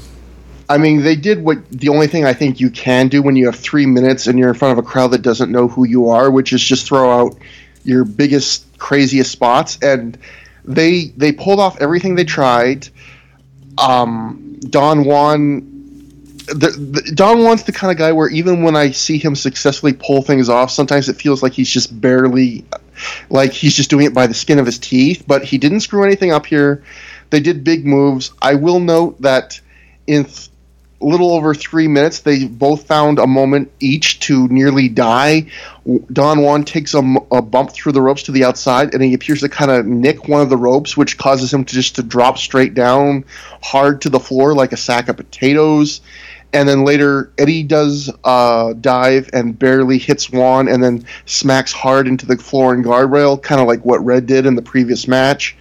So, but as you said, I think these these guys by the end of the match they had done enough cool spots where the crowd was appreciative of them, and I think when you're unknown and you have this little time, that's that's really all you can ask for is to get any reaction by the end of the match. And both guys stick around in ROH for a while, and Fast Eddie has like a almost a decentish career there, uh, half decent anyway. So I guess all in all, a successful debut for him. Yeah, I mean he he uh, on these, you know, Texas Wrestling Academy, Texas mainstay wrestler scale, he won't be on the Spanky Dragon London scale, but he won't on level, but he won't be the biohazard, you know, right level either. So exactly. he'll he'll be in the middle, but Post match, Biohazard does run in and he tosses Fast Eddie and Juan around. While Michael Shane holds on to Rudy Boy Gonzalez, holding him back because Rudy was at ringside watching his students. Out comes Steve Corino, who gets on the mic and he tells Rudy that he's taken his students and he now he's taken his girl, referring to Simply Luscious. It's kind of weird because isn't Simply Luscious just another one of his students? And Corino makes it even creepier by saying sometimes when he's in bed with Simply Luscious, he tells her to call him Rudy. So that gets a kind of ooh crowd crowd reaction. Yeah, definitely creepy. Yeah, and Rudy gets on the mic. He has two lines to say, and he fucks it up. He his first line he calls Corino a Dusty Rhodes wannabe, which gets a good reaction, and then he has one simple line to say about something like "I only have one thing to say," but he stumbles over the words and awkwardly and looks confused and then just does what he's supposed to do, which is hit Corino with the mic, which leads into the next match. But again, Rudy Boy, horrible on the mic. Couldn't I, even do two lines. I wonder who the promo teacher was at the Texas Wrestling Academy. Like, I hope, ama- it, I hope it was not Rudy Boy. It's it's amazing that people would harp on I think somewhat unfairly Bryan Danielson's charisma early on in his career, where the more you watch Rudy Boy, like Bryan Danielson in his least charismatic was ten times smoother on the mic than Rudy Boy Gonzalez was. Yeah, of course. Twenty something years his senior, you know, and that was the guy who was teaching him. So yeah, even very, more impressive very, in that respect. It's very clear that Bryan Danielson was never as bland as people say he was. Like never. Yeah but I'm I'm appreciating even more seeing. I mean, maybe Shawn Michaels gave them some advice about you know mic stuff, but I know they referred to Rudy Boy as the guy who did the real bulk of their training, and the, I, am telling you, they certainly didn't learn promos from Rudy Boy. But that leads right into the Texas Death Match. Steve Corino finally facing Rudy Boy Gonzalez. Steve Corino defeats Rudy Boy in eight minutes when he submits him with a cobra, cobra clutch. And as per the rules of a Texas death match, you pin or submit a guy. They have 10 minutes, 10 seconds, not 10 minutes. That'd be a completely different kind of match I'd like to see. they get 10 seconds to get to their back to their feet. And if they don't, the match is over. So Corino submits, uh, makes him pass out or submits him with the Cobra Clutch. I think makes him pass out and then can't get to his feet. This was this was weird. In a, in a vacuum, the match was fine. It wasn't great. It wasn't terrible. Well structured, at least, right? Like decent um, structure for this kind of match. Well, it, it depends what you mean by structure because I did like I like the start where you know the angry Rudy boy smacks Corino with the mic. Corino instantly gets blood right from the jump of the match because of that. And after smacking him with the mic, Rudy Boy makes the pin and gets the first fall of the match, but Corino gets to his feet before the 10 count. And I thought that was a good start. And I also love whenever someone hits someone with the mic and the mic is still on. I always just, that's one of those weird little things I like in wrestling. I like hearing the sound. And then you get kind of a standard brawl on the outside. Not great, not terrible. I thought Rudy Boy he did some horrible stops, but he also took some really good bumps for a guy kind of as fat and stout. Like he's not super fat, but he's a big, thick, short kind of barrel of a man. And he takes like a flip bump on a Corino clothesline. He throws a really good super kick actually, like gets his leg up really high. So I was surprised where he has some good mobility for a guy his size, but overall, it was just kind of a regular brawl for eight minutes. And I think the one thing that was a little weird was it's another feud where the the Rudy Boy Texas the Rudy Boy feud with the Michael Shane stuff will kind of continue, but um, this is kind of the end of the the blow off of the Corino part of the Rudy Boy feud in a lot of ways, and and again another unsatisfying feud end where Corino the heel puts Rudy Boy down clean as a whistle, and in a Texas death match, there's only two falls in this death death match. Like one of the things that makes a Texas death match a Texas death match is you get those ten counts like a last man standing, and you only get the one at the very start on Corino, and I think the only other one is the Cobra Clutch at the end, and the end of the match is just Corino beats on Rudy Boy for a few minutes. He makes him pass out in the Cobra Clutch, and Rudy Boy doesn't even get close to getting to his feet in time for the 10 count, and he just loses clean quickly in eight minutes. It was a weird way to end the feud. Uh, like I, a, a feud that was pointless to begin with, probably. I get what you're saying, but think about what you're asking for here. You want a um, this match to be longer and have more drama. Keep in mind, it's Rudy Boy Gonzalez in the match, so I don't know that they really could have effectively done that. Um, no, I, I agree. I agree that like you're kind of in a damned if you do, damned if you don't. Because do you really want on Corino's first night in as an active wrestler, Rudy Boy Gonzalez beating him? Do, or, as a, a, or as a fan of watching this, do you want a long match involving Rudy Boy Gonzalez versus Steve Corino in a Texas Death Match? yeah, I, I think the correct answer to this is they probably shouldn't have started this feud to begin with because now you're in the position where you have to blow it off somehow and i don't think there's a way to do it in a, i don't think there's a way to do it where it's both satisfying and good for the company and good for our enjoyment. I, not that this was horrible. I suppose but i also don't think there's anything wrong with a heel winning a feud sometimes especially against someone like rudy boy who's not even one of the real wrestlers in the company. Um, so I, the reason I said well structured is because you know it started out with Rudy kind of getting the heat on Corino, I mean, or getting the shine on Corino. Corino bled immediately and then Corino just does all sorts of dirty tricks to take over, and he wins because he's younger and uh, becoming a full time wrestler. While Rudy Boy is basically just a manager slash trainer or whatever. Um, I think the thing that made the match worse than it should have been is that Rudy has no personality at all. Yeah. And so it was just it was all Corino carrying it, and Corino does a good job with that stuff with the heel, um, you know, preening and stuff, and like the you know showing ass. So I thought that was fine. Um, and that's the best that I could ask. It was fine. I don't think it was terrible, but I don't think I would have wanted more from it. I wouldn't have wanted Rudy to go over, and I wouldn't have wanted a longer match. So I'm okay with uh, exactly how they did it uh, on that night. I will give also credit to uh, Gabe here on commentary. I, you know, I, I thought Gabe's commentary was a step down from his first show but lots of bumbling over his words, like he was the host of Through the Years, and lots of just like awkward comments. But I, I did, I will give credit where credit is due. He made an interesting point on commentary where he talked about how Corino gained fame being known as the guy who bled a lot in Philadelphia, but you know he stressed how Steve wanted to change his image to being kind of a serious wrestler who was a fairly big name in Japan at this point. And here he is, right at the start of the match, bleeding in Philly again. I thought that was kind of an interesting f- way to frame the match and bring that up. So I'll, I'll give credit to that. I'll give negative credit to the end where he Gabe does another one of those things where he always wants to make sure a lot of guys get put over. So Gabe says this match is a victory for Rudy Boy because he made Corino bleed. But when everybody in wrestling makes Corino bleed, I don't know if that's like Gabe's trying to sell this as you know he lost the battle, but you know he made Corino bleed. Well, I mean, if I touched Corino's forehead, I probably could make him bleed. Right, so he flicked his ear or something. Yeah, I get yeah. But yeah, just average, and that's the end of the kind of the of the Rudy Boy feud, I would say. Um, God, is there Well, anything they, else? Well, they, well, they attack they attack Rudy more after he puts the, the Yeah. Cobra back on him. Corino Shane and Biohazard. Paul London runs in and he cleans house with a ladder. Biohazard, I guess it said in the Observer, got a chipped tooth from the from a kick from Paul London. Okay, actually, Eh. let, this is this is one point. Give me a give me a moment to go into. It's not a rant, but it is a thing that I notice about Sapolsky's commentary that drives me nuts. And I'm pretty sure he does this for the rest of his time doing. I know what you're gonna say. For the Yeah, few years, where like he knows something happened, like an injury or something like that, so he'll pretend he noticed it live.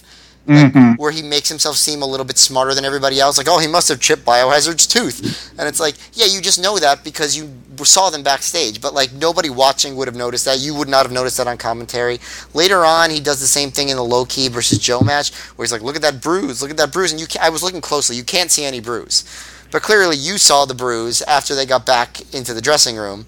So you're pretending. he does that. Yeah. He does that with the Hidaka match too, where the second like Red smacks him, he's like, "Oh, his face," you know, he hit him right in the under the eye or something like that, and you know, you don't. He, he hit so fast, you would only know to talk about like that if you knew that that he really did hurt him. You and know, he, and he I, I'm pretty sure he never. Am I? I might be misremembering, like with my apparent Jay Briscoe, Jay Driller situation, and that I'm embarrassingly wrong about, so, seemingly. your day will come. yeah, my day might come. but but it does. I'm pretty sure that Sapolsky does that forever when he does commentary, like that. He'll just like if he knows about an injury, like oh, he must have a concussion from that move or something like that. Yeah, it's just it, it's it's it's awkward. I, I think it's the best word for it. It's really awkward. It's really Yeah. forced. Like he really wants to to impress you, but he, he again he just Gabe is a guy where a lot of his intentions are good, but he has no smoothness, no grace to Subtlety. like yeah, no subtlety at all. Yeah. And so everything just gets shouted out really abruptly with no Yeah. nothing. You know, Gabe just pushes it right in your face. There, And- there, there comes a point where I really enjoy Gabe's commentary, even despite its flaws. Like because he has the passion for it, he get, he knows the angles to put over. But yeah, it's a lot of like beating you over the head with these points to the point where it can become distracting sometimes. I- I would say Gabe is a guy where he can be fairly enjoyable on commentary, but he has a lot of these quirks, and it's just a roll of the dice of is this match going to trigger trigger a, a lot of these kind of annoying habits he has? Because some matches won't, and then you know like a match or a segment like this where a real injury happens, that's going to pull out one of those things about Gabe that's really annoying. And going back to what we said earlier about Jeff Gorman, his biggest kind of good thing is he doesn't appear to have any like really distinct annoying quirk that's going to distract you the way a Gabe will. Right, Gorman knows what he's talking about and just talks about it. Yeah, and that's by the ROH commentary standards, that's amazing. I mean, even by this point, Gabe is still much better than Donnie B and Corino were, but like Gorman just he's completely inoffensive, which to me is very high marks in a in an ROH commentary. You know what Jeff Gorman is, Matt? He's the water of Ring of Honor commentary. He's flavorless but very refreshing at times. That's right. That's exactly it, and that makes him the third or fourth best commentator in ROH history. that really does. At And least so, in, in the DVD era, I should say. Post, Yeah. post production era. eh, maybe in every era. I'm not sure, but uh, Paul London, going back to the segment, Paul London comes in and he was facing Biohazard and Shane and Corino. He has a ladder with him because he's now Mr. Ladder Guy, and he he tries to repeat the same spot he did on the on unscripted, the big famous set their ladder up on the corner, run up it, jump onto the wrestlers in the aisle. Except this time, one of the scariest spots I've seen in quite some time. He jumps way too far to one side and lands basically in the crowd. Like I um I rewound and advanced this very slowly so I could see how he lands. Try to imagine for people that aren't going to see this. You know, Ring of Honor has a little entrance area where curtain where guys come through, and then there's a little aisle with two guardrails on fans on either side that takes you down to the ringside area. So, and one of the corners is pointing of the ring is pointing down that aisle. London jumps off the ladder and goes so far to one side on his jump, he landed with his armpit on the rail and the rest of his body from the armpit down in the crowd, in the fans. It's, like, it's it's scary, but it's also funny because the way the guys want it, they try to catch him, so they sort of like jump over the guardrail while they're catching him. So it's like this really like weird like it's almost like when um, Samuel L. Jackson punched Gerald Brisco and Pat Patterson fell down. Like like like there's some like force that's making them take the bump like they're diving over the rail to catch this guy and something I've gotten addicted to too. Along, I, I love watching those bumps, like the the jumps like that. But I also have gotten. Uh, this is a bad thing to get addicted to. But whenever something crazy dangerous happens, looking for Gabe and Rob to run out because this is another one of those moments where I would say the second London lands, you see Gabe running through the curtain, and then you see Rob Moore in the background. Like Gabe was just, I mean, he was probably still in the air when Gabe was like, "I better get out there." Yeah, it's probably just, because well, first of all, London was like one of the guys they were going to count on, so that's especially panicking. Yeah, and he had a match late, like one of the key matches later in the night, and it, it's it's if he had fallen a few more inches in one direction, he could have broken his neck. You know, yeah. he could have seriously hurt a fan. I don't know if this is a this is what we're seeing, but later when he comes out for his match, he like kind of leans in and like talks to a fan and like pats him on the back, I think, or something that was in that section. So it's possible he might have even had to to be like, "Hey, are you still doing okay, man? Like, I'm sorry I landed on you." I don't know if that was what it, what we were seeing, but it's in that exact same area when yeah. he comes out later. I mean, this could have broke bad in six different ways, and Paul London magically is just up walking 30 seconds later. I, uh, I, I wish I had the old Gorilla Monsoon drop board that Joe Gagne did like ten years ago on a on a um, on a podcast that I was on because I would have had him say, and that's why they call them high risk maneuvers. you would also get a lot of use out of the "Will you stop" button on me. So oh, maybe we should see if Joe can. oh please, that's what I would say. Will you stop when you do the self-deprecating? that's when I would do it. Joe, send Matt the board. Send the entire. I know it's a real audio board. Just yeah. FedEx it to him. Uh-huh. So I definitely have room in my apartment for an audio board. yeah, I bet you do. So that that's the end of the segment. It's just building up. You know, we're transitioning away from the Rudy Boy part of this feud, but we're still keeping the London Michael Shane part of the feud on. London ends up standing tall in the ring as Corino has to hold back Michael Shane from running back into the ring, and it's again, it's weird that Paul London's fine. Biohazard is the guy with the chipped tooth in this ma- in this segment. Uh-huh. But finally, we, we, go on to the. Uh, it's safe to say, even though the show isn't over, the best match by far on the show, the fight without honor, which was a little bit weird to bill it as that because fights without honor are generally no DQ crazy gimmick matches. There was but this nothing. Is the, this, this is the first fight without honor, so yeah, that that this, that had not been established yet. But there was nothing in this match that couldn't have been done in a regular rules Ring of Honor match. There's no rule breaking here. And that's Low Ki taking on Samoa Joe. Low Ki beat Samoa Joe in 1625 via pinfall after he just puts Joe down with one big clubbing blow to the back of the head during a strike exchange. Matt, it's your turn to talk, but I will give a bit of background before this match because there's actually a few points to talk about quickly.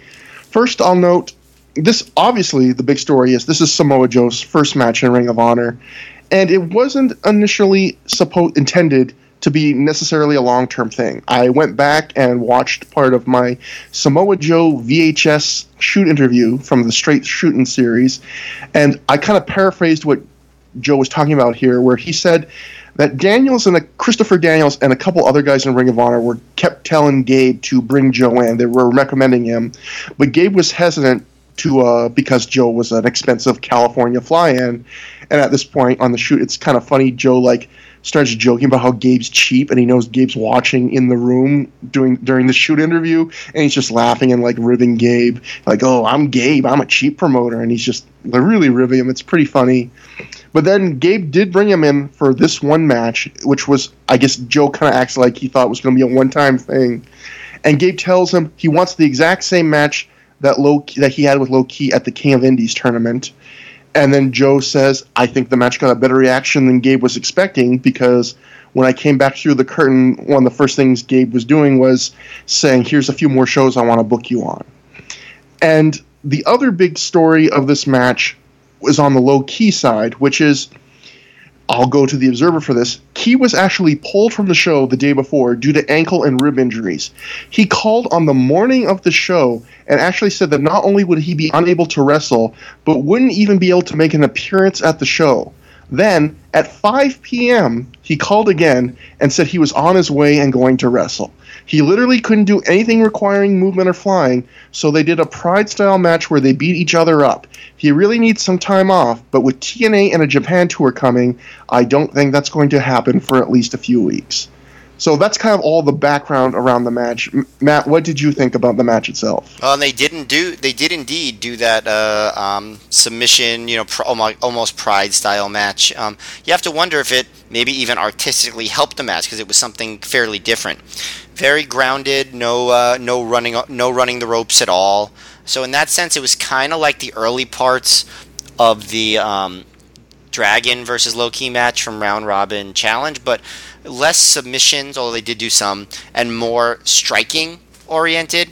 You know, a lot of like hard forearm and slap exchanges. Um, uh, the submissions were mostly done by Joe. Like Low Ki did a few different things where he was like climbing on Joe and bending his arm up, but you know Joe did his whole sequence with the uh, you know the crossface into the STF into you know whatever. But you know they were. The, I mean, the big thing that everyone remembers about this match is that it was just so stiff like probably too stiff. Um, they were, I mean, legitimately it looked like punching each other.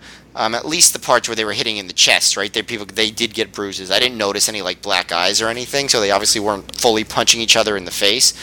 But those those open hand slaps that they gave were seemed pretty full force to me, or pretty close to it. Um, um, at one point, uh, Joe uh, hits a stiff clothesline and then just then he just screams. Um, Joe hits a really good bridging German suplex, which I don't think Joe really did much of a couple within a year or two. You didn't see that. Then Ki hits a bridging tiger suplex, which I thought was really cool on a guy because even even at this point Joe was pretty big. You know, he was nowhere near as big as he would become, but he was a big guy. Um, then they do uh, they do loud, a loud slap exchange, with, then that ends with Ki giving an enzuigiri, and they do this whole thing where they exchange one counts Mm-hmm. Um, like that's like one of the big things in the match where they just like the whole thing is like they're showing how tough they are. So they pop up at one. Um, Joe does the face wash, um, and the announcers kind of put are starting to really put him over, like really huge at this point. Um, you know, he's clearly like you could tell like they're just like in love with him, like Gabe specifically. Um, Ki starts working over the shoulder, then he does a, a high angle backdrop driver on Joe, which got a holy shit chant.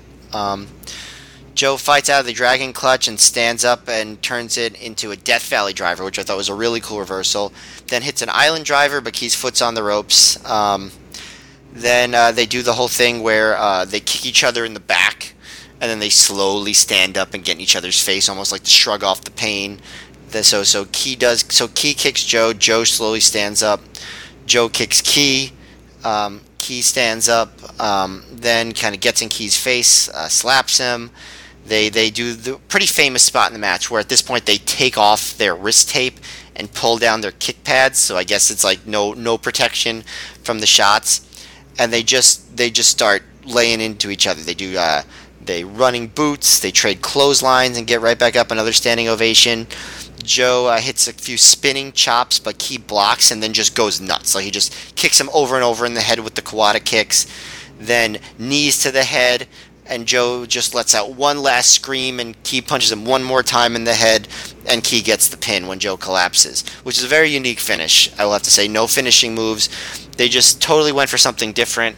Um, made both guys out to be just like tough, and you know, Ki's whole thing was that he was the hardest hitter and the biggest striker, and they made Joe out to be basically his equal or even his better when it came to that, which made Joe in one night um, a huge star. So um, you know, it wasn't as dynamic as some of the other great ROH matches or as dramatic, so I think it probably doesn't get remembered quite that level, but it was a really great match, and it was different. Um, you know, I don't think it was like a full shoot style match. They did a lot of pro wrestling spots, but it was just different and grounded enough to make it stand out as really cool and unique. So, great match. It, I, I thought it was great as well. I, I thought, I, again, when you watch this with the context of Low Ki being injured, it is interesting uh, where apart from some high jump insecurities and a Koppo kick, you know, where he does the kind of forward roll into the kick, he really does nothing like flying or really agile. This is a, a very grounded match, and I think these two they do a lot of things that indie wrestlers do a lot nowadays, but everything here feels earned. Like a lot of guys, they'll do the one count kick out or the big late match, you know, we're going to stand up and kind of adjust our gear and have one big fight at the end, or we're just going to trade slaps. Like a lot of matches do one of those things, but it doesn't really fit in the context of the match. A lot of times I watch matches where I see something like that and I go, this is cool, but it's clearly you're just throwing this in there because it's something you've seen on tapes, maybe even this tape, and you know it's cool and you're going to do it. Where this match, like right from the start, early in the match, they're doing the one counts, and right from the start, they're being so stiff with each other, and it feels like the story, uh, like it's not just being done to do it. It feels like the story of the match is here's two of the toughest guys on the scene, and they're kind of they're they're going to see who's tougher. You know, it's not even about who's craftier or who's smarter, who's the better wrestler. It's about who's tougher. We're going to b- beat on each other till one of us goes down and there, this is easily the stiffest match in Ring of Honor history. It far surpassed thus far, at least, and I think probably in general, I think it far surpasses the only other match I would think is even close to consideration, which is AJ Styles Low Ki from Honor Invades Boston. This is far stiffer. You hear so many thuds and slaps and hits, and there, it sounds like a modern indie match, but there's no thigh slapping. It's just two guys hitting hard in safe places, pretty much full force, super hard slaps to the face. Early on, um, Ki does ground and pound on Joe, and he's punching him in his chest like almost as hard as he can. And You can just hear the thud of him just smacking him right in the chest. And they make sure to get like real close-ups of the ground and pound stuff, so you could really see that they are they are like just laying it into each other. I, I thought that was really good camera work uh, too, and you can really hear it later on. I mean, they did do a good job. I think, as for the most part, they did the the typical what they always say is you know hit hard but in a safe place. Like there's times where Ki is full on punting Joe in the chest when he's bent over, but again, he's hitting him in the chest. He's slapping him in the face. They're kicking each other in the back. No one, no not, one, no one has a black eye, and no one has a broken jaw. Yeah, yeah. no one's, I mean, no one's teeth get knocked out. Yeah the most dangerous thing they did was probably the slaps and what you mentioned the backdrop driver Joe took where he almost landed right on his head. That looked like it could have been pretty scary. I never feel like those Kawada kicks are safe. I don't care where they do it. Like that that just seems like too much margin for error. So I I'm not cool with those necessarily. Those are the kind of things where, you know, 8 could miss but if the one hits like yeah, yeah you could get really screwed up. Right like you have to have a lot of trust of some like I wouldn't trust Low Ki as talented as he is, knowing how he slipped up sometimes to like okay Low Ki throw 17 of these in 45 seconds. Yeah. I I wouldn't trust that, but Joe obviously did and just really entertaining stiff match. Um I even I, I like the finish too where again they did the standoff and it felt I just keep saying that word it felt earned where they're almost like in the saloon where they're standing up and they res- they respect each other and they're pulling off the tape and they're adjusting the kick pads and then they have that one final minute or 90 second flurry. And then a few times in the match, one or the other guys kind of hulked up where they would get up and either just look really angry or scream. And then it felt like Low Ki was just putting down Joe, you know, where Ki, Joe rises up one more time and screams from a big punch to the back of the head. And Ki just hits one more.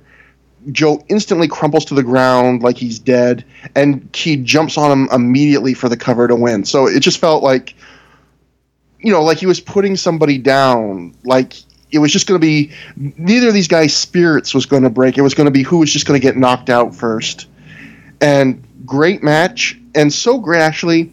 We have a flip on one of my regular segments, which is Dave Meltzer gives credit to a Ring of Honor match, but then says it's not as good as a WWE match. now here's the opposite. It's Dave Meltzer, one of the first ever. Dave Meltzer credits a Ring of Honor match and then says it's better than a Japanese match, where Dave goes and I quote the only match I've seen from the October 5th Ring of Honor show was the Samoa Joe versus Low Ki match, which people were saying was the best match. It was pretty sick as hard as they were pounding on each other to the face, particularly cracking heads on purpose in doing UFC positioning and spots. It wasn't as stiff as Misawa Takayama, but it was a better overall match. It was significantly better than their King of Indies match last year, and that was a great match. Yeah, so, well, it's not surprising that like these two guys are the ones that you know, are seen as like the greats. You know, obviously Low Ki has his problems that led to him not having that, but like Samoa Joe, you know, one of the great wrestlers of the past 20 years, and uh, it's not, you know, so the fact that they were getting this kind of praise back then is not necessarily that surprising. And it was interesting for me to see that, knowing that in the shoot interview, Gabe's, I mean, Joe said that Gabe basically told him, I want the King of Indies match. And here you have Dave, who saw the King of Indies match, saying this was significantly better. So I have to imagine Gabe, if Gabe was probably thrilled then if if he wanted the King of Indies match and Dave's out here writing to everybody this was way better than that he had to have been happy. Obviously he was happy. He kept booking him like you said he was you could tell he was really into Joe on commentary. So I, I do wonder also though how much of it is the crowd because I've seen some like King of Indies matches and the crowd seems pretty quiet compared to what I'm used to on these ROH shows. So I think that ROH really did, especially in the early days, have really reactive crowds to like the more grounded stuff in a way that a lot of other indies never had. Yeah, because this match is nothing but hard hits and some submissions and you know groundwork. So not every crowd would be. I think every crowd would probably be into the stiffness, but I don't think every crowd would be this into this kind of match. and it works even it works even more for me because it's just so different from everything else on the show. Yeah, th- I definitely agree with that. And also, um, I should mention the match was so good that I we can I think we pretty much forgot to mention which like the context of the match, which is that Samoa Joe is supposed to. The reason it's a fight without honor is that Samoa Joe is the prophecy's hired assassin. Um, so basically, he's he's supposed to just be a hired gun, uh, t- and his job is just to take out Low Ki. Like that was his goal. He just wants to take Low Ki out, so he's no longer a threat to Daniels and Xavier's uh, titles. And um, and it was a fight without honor because there's no handshake because the prophecy doesn't shake hands. And Samoa Joe is a hired gun who doesn't care about the code of honor. But after the match he does shake Low Ki's hand. And mm-hmm. then they then they hold up the uh, the uh, zero one banner together. So he's sort of not doing what he's uh, he's not fully buying into what the group that's paying him which I think is also part of the angle. And I thought that was really interesting too where they sold Joe as a hired gun but already on this show, and maybe the Gabe just added this with the backstage segments once, although probably not because they had this in ring in ring in ring segment where it's interesting that usually in feuds, I think if you would do the hired gun and then he kind of turns on his employers, you might slowly develop that. But they plant the seeds pretty heavy on show one. You know, with a segment that'll come later at the end of the show, and with this where yeah, he he's Daniel's hired gun but he's not going to act the same way the prophecy does. He's right. just there to beat someone up and get a paycheck. Exactly. And if he wants to shake a hand, he's going to shake a hand. So, yeah, great match. And I hate always saying, well, I, I could say this for later, but this is yet again the best match on the show, and it's for free on Ring of Honor's official YouTube account. So, in a way, that's great. But it's always weird. It's going to affect my re- re- recommendation of the show later. But look for this on YouTube, legally there. You can watch this for free right now. There's no reason not to watch this match. It's great. Um, up next is Prince Nana squashing Elax. This is not for free on YouTube and not great. Uh, Prince Nana beat Elax in 55 seconds via pinfall after kind of an implant arms trap suplex. I looked up the description. It's like a trapping suplex where almost like a brain buster, but with your arms under your opponent's arms under your arms. Um, they didn't even give this match commentary or entrances. They just shoved it on the show. At one point, Nana loads his crown with something for a headbutt in full view of the referee, and the referee does nothing about it. Um, nothing happens in this match. I guess, I guess, that was a mix of ROH and CZW rules. uh, and after the match, Dunn and Marcos get in the ring. They challenge Nana. They say they're "We are the top tag team in Ring of Honor" catchphrase, which just sounds like it's starting to get over a little bit with some of the crowd. Mm-hmm. They're finally getting some of the DVDs or VHS tapes. Then Slugger comes out, the big tall man in the suit with the dreads and the shades. He attacks them both, both of the Ring Crew Express while Nana flees. He calmly walks back to one of the walls of the building to watch one of the rest of the shows. Utterly pointless, but at least this was all probably two or three minutes in total. Yeah, I mean, the more I'm seeing how slowly they built up Slugger, I um, I almost wonder uh, why. but I guess we'll get to that once he actually becomes a thing. This is another thing where they're really they're doing a fair bit of build for what's not going to be a huge payoff. Although maybe in the rewatch I'll just be like, Matt Slugger's a, regu- a revel- revelation. This is this is incredible. Yeah, but, it's almost like the build to Glacier's debut. Oh, blood runs cold. But next, my blood ran lukewarm with the non title match of Xavier in his first match after winning the Ring of Honor Championship, scored to the ring by Simply Luscious in his non title match, taking on Jay Briscoe. And Jay Briscoe wins here in 13 minutes, 35 seconds via pinfall after he hits the Jay Driller. So, this is the Xavier as Ring of Honor champ era, and I promised I'd give it a fair review, match by match. But I'll say, match one in, this is the same as the Xavier before Ring of Honor champ era, which was bland, completely mediocre match. This is just. And it, it's a little more disappointing, I would say, because unlike a lot of Xavier's early Ring of Honor matches, this actually did get a good length of time. Jay Briscoe is still a green guy who needs to develop, but he can, as we saw with Mark Briscoe, and even a little bit with Amazing Red, he can do fun stuff already at this young an age and this is just your standard Xavier match. It's he feels like he's kind of the guy leading Jay through it. It's just very mediocre and bland. I think it, says something where Gabe during commentary when he really starts praising Xavier, the first thing two things he mentions are his body and that he's a personal trainer. I think you know, he goes on to praise other things of Xavier, but I think that's kind of telling that those are the two things that come to mind at first when you praise Xavier is, well, he looks great. He's in great shape. Um, not much to this match. Jay didn't even look that good. Jay normally pulls out one big, cool, innovative new move a, a, a show. He didn't here. He also had a really badly missed um, baseball slide, and it sucks for him because his very next move was going to the top and jumping to the outside and Xavier walking away, which was a planned spot. But the fact that he had just clearly whiffed on a baseball slide made those two moves in combination make him look just, I thought, made him look kind of like a doofus. And I guess the only other thing I thought was notable about this match was I thought the crowd was pretty meh into this. You could hear a lot of conversations, like a lot of that murmuring during the match of people not turning on the match, but not being fully into into watching it.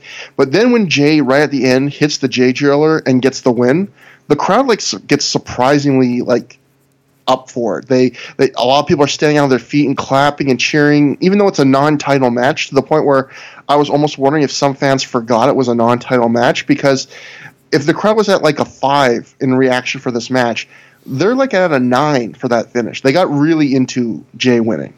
Yeah, well, also just really like Jay. I think by this point, um, he was a sentimental favorite in the area because he was so young and clearly improving pretty rapidly. Um, I didn't dislike the match as much as you. I mean, I didn't think it was particularly good, but I do think Xavier looked a little bit better than he did as just the bland baby face. Like I think there was just a little more to him. Um, but I did think a lot of the stuff he did, like, still just didn't look right. Like it just didn't look like a polished wrestler. His punches are really bad. Like he has among the worst punches in ROH. Um, he has a good clothesline, um, but uh, he does a clothesline on Jay. The when he does the one foot cover, you know, I thought that wasn't bad. Um, the, the belly he did a belly to belly that I thought was all right. But like just his basic strikes and stuff, like he's sort of the guy who's sort of the kind of guy where I'm just like, you just shouldn't ever throw punches. You just can't do it. Like, and maybe his forearms are even worse, but his chops are okay. So maybe he should just stick to those. I don't know if, if you noticed the same thing about his strikes, but like they're really bad. And then um, you know they, he does this like weird like inverted DDT off the top rope, which I thought looked so bad. Like this is supposed to be like the champion of ROH, and I just thought like that was like very like low level indie stuff. I don't know. Do you remember that move at all? Yeah, I remember it seemed kind of convoluted, and it seems like most of Xavier's stuff is fairly basic. But when he occasionally does try and do something complicated like that, more often than not, I go like that just wasn't worth the effort. Like how convoluted it was, and that was definitely one of those moves where it was just like it didn't look that great for how different it was. Yeah, he has a couple moves that I think are cool. He didn't really do a lot of them in this match. He did the like torture rack into the reverse Samoan drop. I think that's cool. Yeah, that was nice. Yeah, I think kiss your ex goodbye, which he didn't do in this match, is a really cool move. Um, that sort of like weird, like spinning into almost like a pile driver bomb thing that he does. Um, I think is a cool move. Um, um, his his crazy thing where he does the uh, the dive from the top rope, springing his legs onto the top rope and then doing a moonsault to the outside. I think that's a really cool move. Um, so yes, you know he does some cool stuff, but his basics are not that good. And you know, at one point he hits a big move, then he goes like as the match is like going down the stretch, he decides to lock in a chin lock. But I will say that um, the chin lock did kind of work in the sense that the crowd started like clapping and stuff, whereas they really hadn't been reacting at all at that point. But then they do a whole slugfest in the middle, which I thought looked really bad considering the match that it followed, or like the you know match that it followed. Yeah. You know, like you, you don't want to do a slugfest after Joe and Low Ki. They're just it's just you're like that just kind of shows like you're not really paying attention.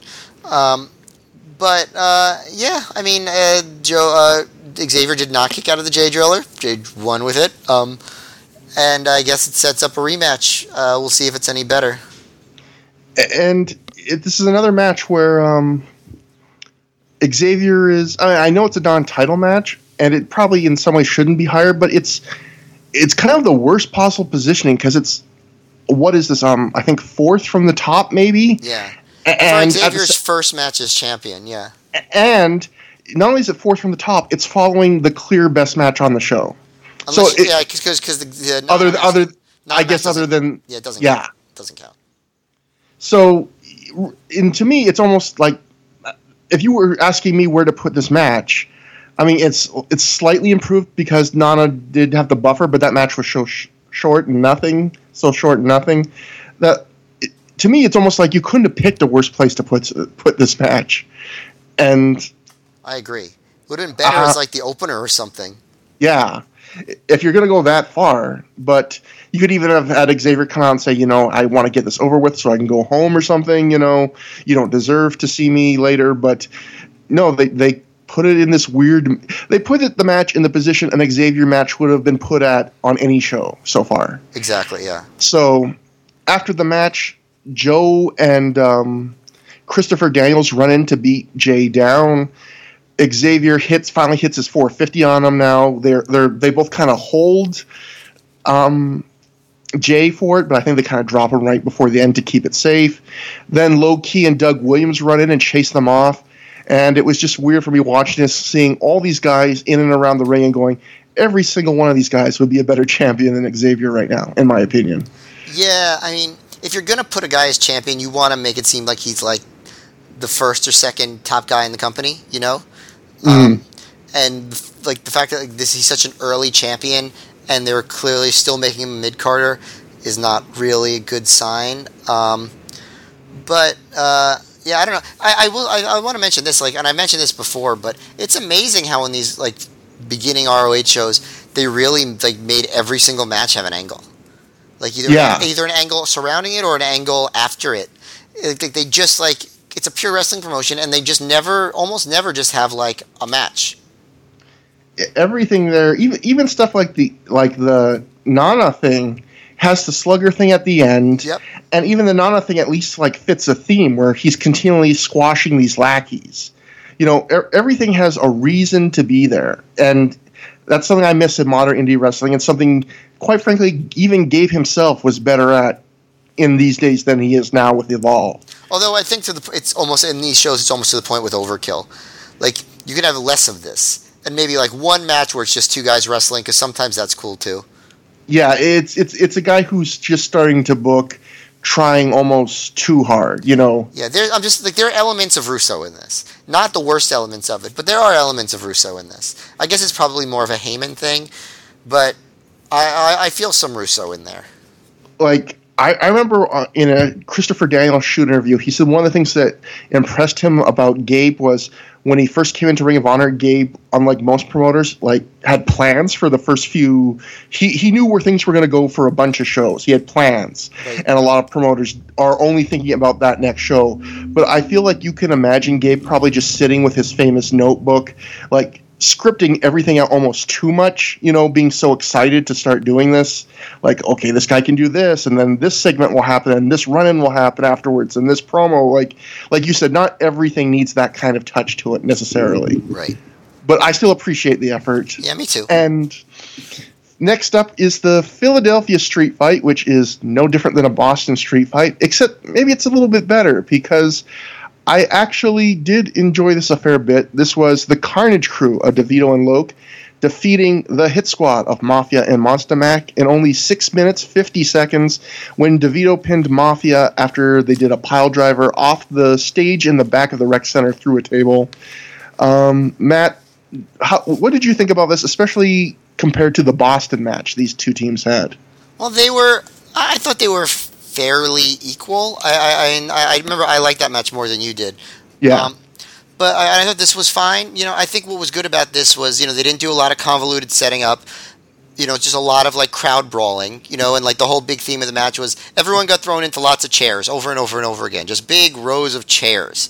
Um, but um, but what was good about it is it didn't overstay its welcome. Like they didn't do too much, but they also didn't do it for too long. So Yeah. just like it felt like a short, intense brawl, and then um, it ended with uh, this. So there was this platform at the in like the, by the wall in the Murphy Rec Center, like almost like a stage, but a little bit narrow to be called a stage, I guess. But it's like a platform, and um, Mafia was going to go to power bomb uh, one of the Carnage crew off of the platform on through a table, but the Carnage crew blocked it, and um, and uh, DeVito basically pile drove um, Mafia off the stage through a table for the pin, and Mafia basically they sold it like Mafia had had a serious injury, and they, Mhm. they mentioned like oh they took out Boogaloo the month before, so maybe they took out Mafia too. You know everyone came out to check on Mafia. You know it was a big, it was a pretty good sell job. Um, so overall, I thought it was just it was good. It was concise. It was to the point. Didn't overstay its welcome. You know they they they had the chair stuff. They had the hubcap stuff. Um, yeah, there's not a lot. There's not a lot of like spots I would say to really point out in the match because it was mostly just a lot of like brawling. But it didn't go on and on and on, and that's what I liked about it. I, as you mentioned before, I disliked their Honor Invades Boston street fight uh, quite a bit more than you did. I thought this was a significant improvement over that. I thought it was just shorter, more concise. I thought it moved at a better clip. I never got bored at this. And I did think there was actually a couple cool agility based spots in this where Mafia does, they put, I think, DeVito on a guardrail propped up against, or they put a guardrail on DeVito as he's against the uh, turnbuckles, and um, DeVito does a, I mean, Mafia does a big like rolling splash into him, and then later he does the big, biggest fat man tope or suicide dive I've seen in quite a while, where he hits a bunch of guys, and you can just feel the weight of them all kind of falling over slowly into the uh, guardrail. And in general, I just thought this moved at a good clip if if you're a, a chair lover, this is a chair lover's dream because there's hard, unprotected chair shots to the head. There's guys throwing chairs at each other. There's guys getting tossed into rows of chairs. If you like chairs, this is your match. It's like one of those famous chairs matches WWE has in December. you know, they had all those classic chairs matches that they have every year.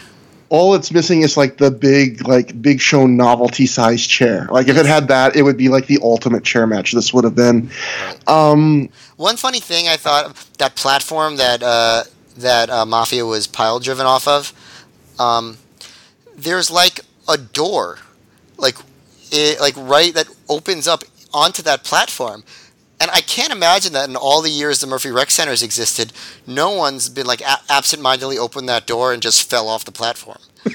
Because the door, like I was really, I was really distracted by this. It's like a door. It's like the platform is pretty narrow, so it's like if you're not paying attention, you could take like maybe two steps and just plummet to the floor. anyone watching this, it's it's real. As Matt pointed out before, it's really weird. Like, look at this really weirdly sized and structured stage. I mean, I always thought it was the Murphy Rec Center as just a sports complex. So it's weird to even see this. I guess maybe the room to have like a performance of a concert or something. I've seen But- that before, like uh, like gymnasiums that have a little stage in the back, like a stage area, like that's elevated. Uh, Mhm. it's, it's not it's not so abnormal to, to, to have something like that. It it, it, just. But, I guess but, it's but, because it's, but also, they're usually not that narrow. That's the thing.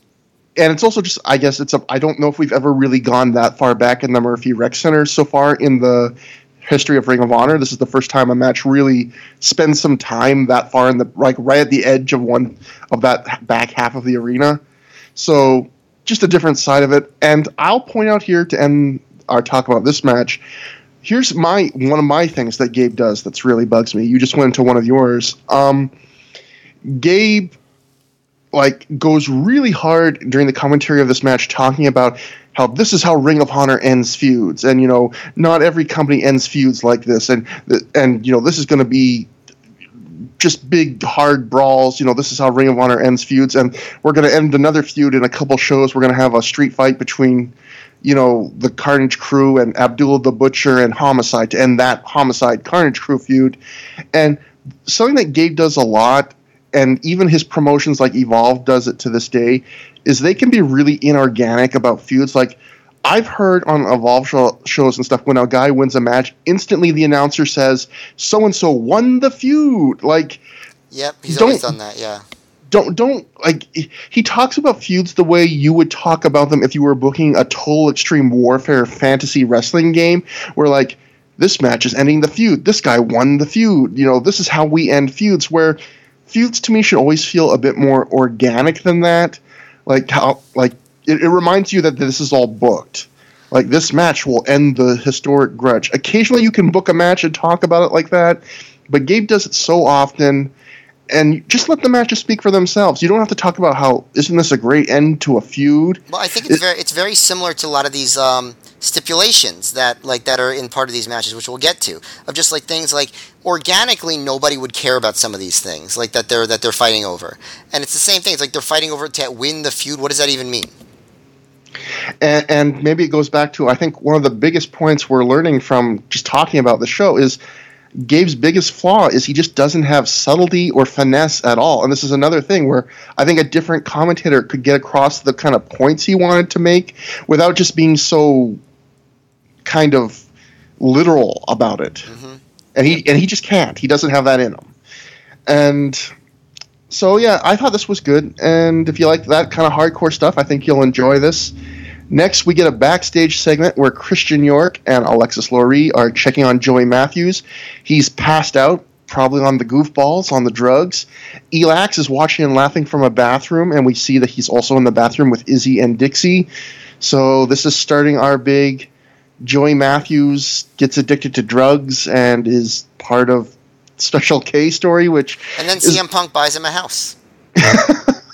it's a little weird in hindsight knowing that he would have like legit tr- pro- drug problems Yeah. to see like this be uh I don't know when he developed those problems, but it's a little weird in hindsight watching this.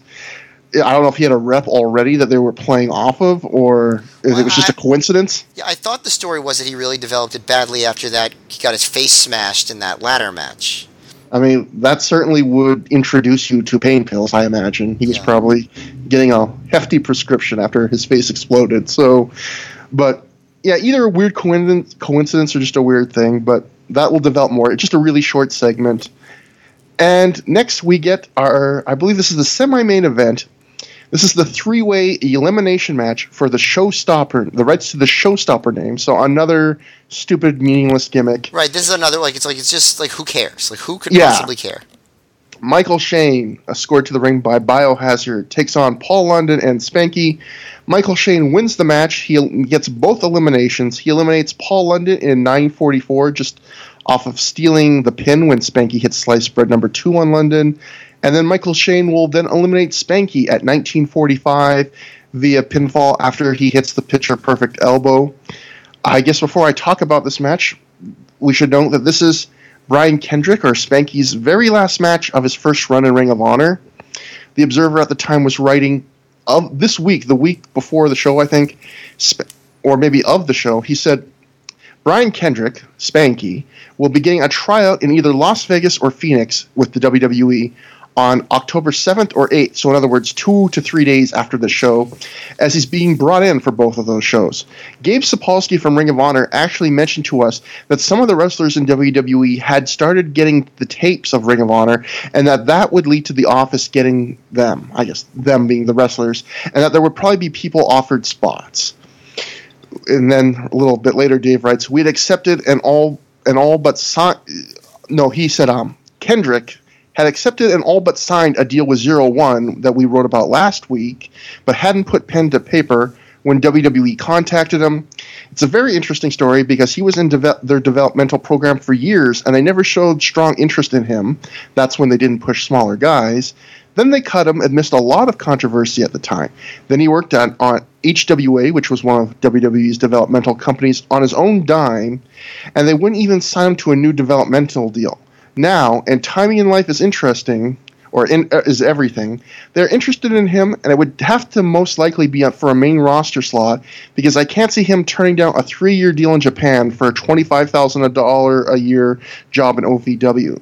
So yeah, this was this was it for Brian Kendrick. He would go back to WWE, and Spanky was kind of like the modern day Marty Jannetty, where he just jumped in and out of WWE his whole career. He would go in, go out, go in, go out, never really staying. And looking back at Spanky's first ROH run, it's weird. He he he didn't have as big a presence as he had a, both a bigger presence and a smaller presence than I remembered. I forgot how hard Gabe was pushing him, how he never lost a match till crowning a champion. I I forgot how many little segments he got and how strong a push he got, and I forgot how he was good but not as great, you know, as I remembered. Yeah, in the ring he was not that impressive. It, it, it's a it's a run that's maybe a little bit more fondly remembered than it should be, and this so this is it for him. He was supposed to work All Star Extravaganza, but WWE did not want him working that show and getting hurt, so they didn't let him work it. So this is it for him, and this is not. This is a bad way for him to go out because I thought this match was really disappointing. I think you can cut this match basically into two almost even halves. In time, you get the three way, and then you get a singles match of Shane and Spanky, both about 10 minutes. And this was the three way, I thought was really not good at all. I thought it was really sloppy. I thought it was a match clearly from three guys that either didn't have experience doing three ways or didn't want to do a three way or both. They only had a few three way spots, and the spots they did have weren't very good.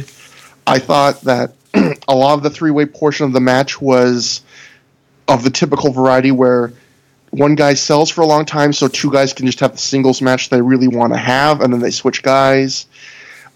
The interesting thing to me was Paul London nearly killed himself twice in this match on doing his drop salt, where he does the drop kick into the the moonsault landing, and I've seen Paul London on these last few shows do so many crazy things, land them perfectly, and walk away from them. And so it was weird to see him do a move he does almost every match twice and nearly land on his head from under rotating both times. Both times the ref had to check on him because that's how badly he landed.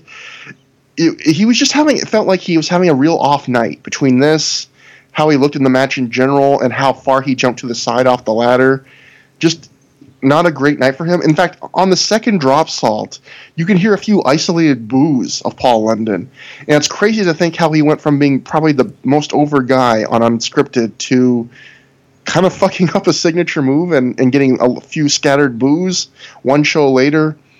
Not, not a great three way. And then the singles match, I thought, between Spanky and Shane was also disappointing. I thought they had that brawl a few shows ago that you and I both thought was surprisingly better than we thought it probably would have been going in. This was just a very bland. I don't think it, I think this is a match that didn't get out of second gear really, and Shane wins clean and he gets the showstopper name. And before I give it to you, I'll just note that at the end of the match, he gets on the mic and says he won the showstopper name so that he could retire it, so no one could use his cousin's nickname, which just makes the whole thing feel even more pointless. And it's also kind of a babyface move. Like that's kind of a noble thing, which is I don't want to live in my cousin's shadow. I don't want to steal this name. I don't want anyone to steal that name. But he's a heel, and he's doing and he's giving this speech. And also, it's hard to talk about not living in someone's shadow when you just finished a match with a super kick and a top rope elbow drop, and you're Shawn Michaels' cousin. But the, the whole thing was just weird to me. I mean, just a, a, a night of weird gimmick matches and of weird kind of ends to feuds. And Matt, what did you think? Yeah, I mean, I agree with everything you said. I actually probably liked the match even less than you. I thought it was like kind of just bad. Um, maybe it wouldn't have been bad if it was half as long. Like, cause it's not like the execution was terrible, but the pacing was so clunky, and I don't know, it just was so boring. And like the less the last thing I'd expect from these guys is boring. And part of it was the crowd was just super tired and not reacting, and that always makes a match seem a little more boring.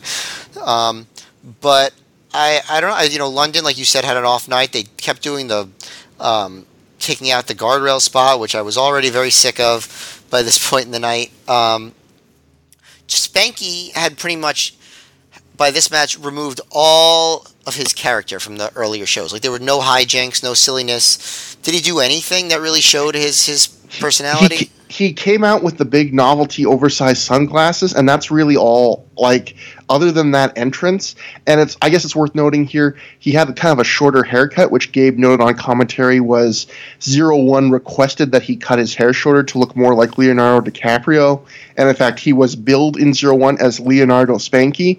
But really, that's yeah. Other than that, other than the weird, the typical kind of um, Salvation Army thrift store gear he wore to the ring, all the character of Spanky is gone at this point. Yeah, I mean, not that that's necessarily bad because he was. I think they were overdoing it with that silly stuff in earlier shows, but maybe there's there could be a better balance than all or nothing. Um, I liked the uh, the way they got rid of London um, in the sense of like it would put Shane over well in the sense that Spanky hit the slice bread and Shane super kicked Spanky and he kind of stole the pin on London. Uh, that was good. The crowd really didn't like London leaving because I still think he was the guy they most cared about. It is interesting just how hard they were pushing Michael Shane though at this point, and I'm very very curious to see like when that kind of stops because at a certain point before he leaves, they lose faith in him because he was clearly getting like a top guy push here like at least building up to that point. And along and, the way, he that stops completely. And clearly, even on this show, we're seeing kind of the form starting the seeds being planted for Steve Corino getting his own stable. And when you watch this, like clearly, Michael Shane's kind of his first in command after Corino. Like the, they're they're creating a nice little spot for him. And like you said, it's not going to be too long before they lose faith in him. Yeah, and it's I'm I'm very curious to see that moment because I don't remember exactly. Um, it is funny in the in the closing promo he debuts his catchphrase, which is "So to all I say, eat me," which is pretty similar to Eric Bischoff's "Bite me" catchphrase that came out shortly. I'm pretty sure before "Suck it." So it's it's it's it's a continuum. There's from "Bite me" to "Suck it" to "Eat me." I agree. It was. I thought this was below average, and it's kind of. I mean, I don't know how much I would blame Spanky for this, but it's funny that Spanky has been in two really disappointing matches in a short Ring of Honor run. This and the American Dragon match in the Heartbreak Gauntlet. I thought were both really not good, like below average, and he's part of both of them. I mean, maybe he just had two nights where things didn't go right. I mean, I know with the American Dragon one, his clothes basically exploded, but yeah, just in a way, it sums up Spanky's run, which is potential and it doesn't get fully realized here. He was he he was very good in the four way. I will say that. Yeah, he was very good in that. And the first couple shows, he I think we mentioned he was over and above pretty much everyone on the undercard in terms of polish. It's yes. just he never really went further than that. Right. And after the match, Michael Shane gets on the mic, does the thing about the showstopper gimmick. Eat me. Eat me. This was a mess, and we finally get the final match and our final big stipulation match. This is Doug Williams taking on Christopher Daniels, escorted to the ring once again by Simply Luscious. The stipulations for this originally, this match was supposed to be Doug Williams versus Dick Togo. And then the winner that night would get to face Christopher Daniels in the step match, but Dick Togo got hurt and is in fact is on crutches later. We'll see at, at the end of this match. So instead, they went just straight to Doug Williams, Christopher Daniels, with the stipulation being if Doug Williams won, Christopher Daniels would have to shake hands. I forget if it was in Ring of Honor in general or just against just tonight with Doug Williams. But if Doug Williams lost, he would not be allowed to shake hands in Ring of Honor after that moment. And Christopher Daniels wins here in 12 minutes 25 seconds with a feet on the ropes cheating pin. I think I'll give it to you, but the one thing I'll mention from this match before I give it to you is he Christopher Daniels clearly suffers a legit rib injury halfway through the match. He says he um, his rib popped during the match, and in fact he had to go to the hospital after this match. So I guess good. No matter what you think about this match, good on him. I guess for gritting his teeth and going through it. You know, you can see him clutching his rib throughout the match at about the halfway point. But Matt, what did you think of the match just as uh, entertaining piece of wrestling? It uh, it started off well. Uh, I, I, I always like Doug Williams opening mat work. I think he's just I could watch that for hours. Like I think he's awesome at that. Um, and you know it wasn't that long, so it didn't really have time to get like great, but it also didn't necessarily drag either. But I, I didn't think it was it was that good. You know the crowd was still tired. Maybe they were a little bit up from the previous match. Um, but still, you know, it's just, a, it's just a long show, and you feel like at the end of something like that, if you're gonna really be excited for a finish, um, for for a closing match, it has to be a really good one. And this one had the lame stipulation again, which was the handshake stipulation, where if um, if Daniels won, he wouldn't be able to shake hands, or he would have to shake hands, and if Williams won, he wouldn't be able to shake hands. It's just like what does that even mean? Like, first, like the handshaking thing, I get what they're trying to do with it, but it doesn't feel like they're like that's really stakes that are being introduced. If you know what I mean, um, like, would it really like they, they tried to explain why that would matter to Doug Williams? Like because he would be dishonored in every match, and nobody would because he wouldn't be able to shake hands and follow the code of honor. It's like well, everybody would know that he's not allowed to, right? So nobody would really be mad at him about it and Daniels, let's say he let's say he uh, lost the match, what would stop him from just continuing to not shake hands? He's already supposed to, and he's not doing it. You know what I mean? Chris Daniels, in one of his shoot interviews, had some kind of interesting things to say about this. He said that he felt like the handshake gimmick did not go the way he wanted. He said one of the things he thought was because Ring of Honor wasn't a weekly TV show, it was hard to kind of enforce the storyline. And he said he had one idea, which actually sounds kind of neat, that Gabe didn't want to do, which was for like Doug Williams' next match or one of his next matches, have Doug Williams come out, wrestle, win a match, and then he goes to shake the guy's hand and does because he's forgetting the gimmick. And then Daniels comes out and reminds everybody, and then that gets Williams DQ'd, and Daniels can like laugh at him and just drive this guy crazy. And um, Gabe, I guess, didn't want that kind of finish because he thought that would be cheating the fans or something. Uh-huh. But that that's something that Daniels thought like those kind of things could uh, be used to further the gimmick. I don't know how successful they, they would be, but I know like Daniels mentions, this gimmick they they have a rematch early in 2003, and they just quietly kind of undo the gimmick. It, it just it did not succeed at all. Yeah, I, I think at the beginning the handshake thing kind of works for Daniels to get that early boo, but they leaned way too hard into it with like it becoming the whole mission statement of the prophecy that they're not going to shake hands. I mentioned this last last time, like just like they're the prophecy. It's this very like dark thing, and their whole thing is a we don't want to shake hands. It's stupid, right? Like it's just um, it, it, they just they just go with it for too long. I think. Um, that said, the match is all right. Um, they the whole they do a whole thing where where uh, Daniels keeps blocking the uh, the chaos theory, which I thought was kind of cool. He blocks it at least three times, right? One time he blocks it and he hits a stone cold stunner, which I thought was kind of cool. Um, at one point, uh, Daniels gets hit by inverted atomic drop, and Jeff Gorman calls it. Do you remember what he called this? Did you notice this? No, no, I did not. What did he call it? A Manhattan drop. I've heard that before, but not often. I forget where even. I, have I've definitely heard it called that before, but I don't know where in what where it's being called that. But I've heard it called that before. Yeah, well, a Manhattan drop. Interesting. Well, so then then uh, Daniels blocks the Chaos Theory again, but Williams hits a spinning DDT, which was good. Um, he hits uh, Williams hits the three knee uh, combo and the top rope knee for a knee fall, near fall, which looks good. Fisherman Buster for two. Then he blocks another Chaos Theory and hits an STO in the BME the, for two. And then um, Williams goes for a few uh, quick cradles. Uh, finally hits the Chaos Theory, but Daniels like falls into the ropes and then uh, Daniels takes down uh, Doug and uh, he pins him with the uh, his feet on the rope, so it's sort of like a cheap ending. So it's not the most satisfying match. I would say it's decent, I guess, but kind of lousy when you consider it's the main event after such a long show. Um, what I thought was interesting is the the post match.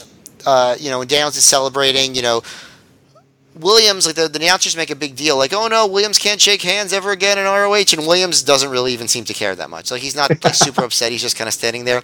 And Dick Togo runs in with a crutch. He was supposed to like kind of wrestle Williams to see who would take on Daniels. Yeah. But he was hurt. Um, so he runs in with a crutch and hits Daniels with the crutch.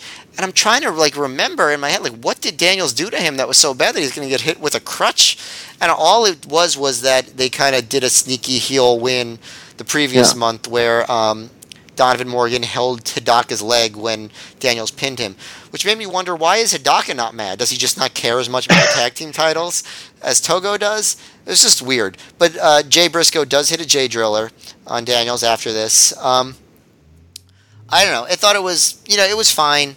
Um, but I think I guess what I was feeling was it was fine, but fine's not quite good enough at that moment. I agree with from these two guys, and in the main event of the, you know, the self-proclaimed biggest Ring of Honor show yet in history. It just a, a crappy stip and a, a, mediocre match. It might have been overall a little bit above average just because they're so polished. I did agree with you. Like I re- the mat work at the start, you know, it just looks so good. These guys are very good at that stuff. I, I really going in since I knew about Daniel's rib injury. I really focused on did the match change because of that rib injury. I haven't heard Daniels ever say that it did. He liked the match. Um, it's worth noting he doesn't seem to change anything he would do. He he grabs at his ribs, but he even does the best moonsault ever, like you said, where he would land right on his ribs. So it doesn't seem like he the the fact that one of his ribs kind of popped during the match limited what he did. Uh, it just was a disappointing, perfectly middle of the road match, and another straight show where the main event was kind of a letdown after some of the stuff we've seen before, and it, it, the second straight show where it had that. This was a very heel heavy victory show, and this was the second straight show that had that kind of very very um, fake, forced feeling. We have to have some faces run in to send the crowd home happy. Feel you know, just having Jay Briscoe and Dick Togo with a crutch of all people running in. Yeah to to give you that faces stand tall moment, just like how the last show had Danielson and um, Mike Moss overreacting way too much and breaking a trophy. It just felt like Gabe realized, well, if the heels win, we have to have the faces do something to give you that typical face moment. But yeah, not a bad match, just disappointing match, disappointing way to end the show. Crowd was tired. I don't think if they were even up for it, it would have been that much better. Yeah. And then we get the back. We go backstage to the staircase where Tony Mamaluke is dressed in a ratty old, wholly torn up Misfits shirt, carrying his luggage up some stairs. When Maritato kind of heartwarmingly is like, "Hey, you know, you're not going to say goodbye," and they have like, sure, kind of touching hug, and then Maritato does, as I said earlier in the show, for the millionth friggin' time, he cuts this promo about how you don't need the FBI gimmick and you know, blah blah blah. And this time, Mamaluke's just like, okay, yeah, you're right. Yeah, he got he got sentimental because uh, uh, Maritato was leaving. I guess. Yeah, and this is this is the end for Maritato. So Spanky's gone, Maritato's gone, and Maritato would show up on WWE very soon as Nunzio. So he did. He was in Matt. He was a liar. He did not give him the rights to the FBI gimmick. He did not. He And- took it with him. Stole it. There should be like a secret lost segment that they film now with an older Maritato where they act like it was filmed right after that segment. And it's just like, ha ha ha. And he's holding like a contract with the rights to the FBI gimmick and his name's still on it. He's like, that sucker. Yeah. And then, he, then he's like, hello, Vince McMahon. Yes, I would like $50,000 to work for you. and then, but, um, and then we get one more segment to close the show, which is Krister. It, it, the show came in at where every show does around 257, 258, two hours, 58 minutes. But they cut to this Daniels promo in mid sentence, like they're rushing for time. And he's flanked by Xavier, Samoa Joe, and Simply Luscious. Joe is um, making goofy faces in the background, kind of not taking them seriously. He just gives a standard promo. Corino comes, walks in the room. Daniels and Luscious want to know what's up with Corino palling around with Michael Shane, especially since Michael Shane super kicked Simply Luscious a few shows ago. Corino does the old thing where he says, you know, Shane and him is business, Luscious and him is personal. He doesn't care about the prophecy, which offends Daniels a bit, but he's willing to let it go. Michael Shane walks in. Xavier gets in his face, and they tease an Xavier Michael Shane t- singles match, which thankfully never happens, I don't think. Um, Corino wants Simply Luscious to leave with him, but Daniel says she still has work they have to do with the prophecy. So then Corino asks Samoa Joe if he wants to go to Norma Jeans with him. Joe is totally down to go to Norma Jeans. That bugs Daniels too, but Joe lets uh, Daniels know that he's paid by Daniels to wrestle, not to be his boyfriend, because, quote, that costs extra. So Joe is available for that, but just at a higher price. He leaves with um, Corino, and that's that's how we end the show. That that's the sauciest end to a Ring of Honor show yet. Yeah, well, probably except for the uh, the whole thing where the, at the end of Night of Appreciation, where everyone's like mad at Spanky, and then he's like, uh, "Oh, Daniels is like, oh, this place would make my hair grow go gray if I had it." Yeah, that was a good one too. Yeah, but th- this was good. I, li- I actually liked that segment. I-, I thought it got got a lot of things done. It planted the seeds for Corino's group and the f- the tension with Daniels. It got Joe over. I thought Joe's personality was very appealing. Um, so I liked it. Um, but as far as the show overall, um, I don't know. I thought it was one of the more mediocre shows that they did. There was just too much stuff, a lot of meaningless stipulations, a lot of disappointing matches, a lot of nothing matches. Um, uh, and you know there was one great match, but not enough to overcome how much other bland stuff there was. So I don't know. I thought it just I I, I thought might have been actually top to bottom their weakest show overall. I, I, I'm I'm not sure there were a couple others that were close. It's not a clear winner than that one, but it might have been. It's tough. I would put near the bottom. Night of Appreciation, I don't think had a match nearly as good as Joe um, Ki because I would say that's better than the first Ki uh, AJ Styles match. But yeah, there's just something off-putting about this show with all the weird st- stip gimmick matches that never amounted to anything and weren't impressive to begin with. There's something. You know, there was a lot of. It was a heel-heavy winning show, which isn't necessarily always a bad thing, but it just doesn't feel like what they build it as, which is, oh, this is the biggest Ring of Honor show of all time. It feels decidedly not big in a lot of ways. But and and again, there's the huge caveat, which is it's another one match show where that one match is legally free online right now. Yeah. And I, I I know I've been saying that on a lot of these shows recently, but it's just true. Like crowning a champion and and this and unscripted, where these are shows with one great match that you don't have to buy spend a cent to see. So I think soon we're going to get out of that era, hopefully. But a lot of these shows were one match shows. I, I have to say Um, if I, I, you know, I wasn't following ROH from show to show at this point yet. I don't know if you were you in 2000. No, not not yet. Sh- not on a show to show basis. No. If I was, I think I'd be pretty down on the promotion at this point. Like you know, they have the good matches, but I think a lot of the shows are dull. The angles feel like kind of meaningless. Um, there's too much fluff, and even if you're talking about like just judge it by the standards of the time, you know, the whole thing is it's supposed to be the pure wrestling, and as we've said, they don't really stick to that a lot. It's just as much sports entertainment as they have on the other, you know, on any other wrestling show. But also, this was happened to be the time, which is the fall of 2002, when the wrestling quality of like, especially SmackDown, was so consistently high that WWF was or WWE was filling that niche in the U.S. Um, to better than ROH was. You know, this was like fully in the SmackDown six era. Brock Lesnar was having great matches. Um, so ROH, you know, it wasn't really doing it better.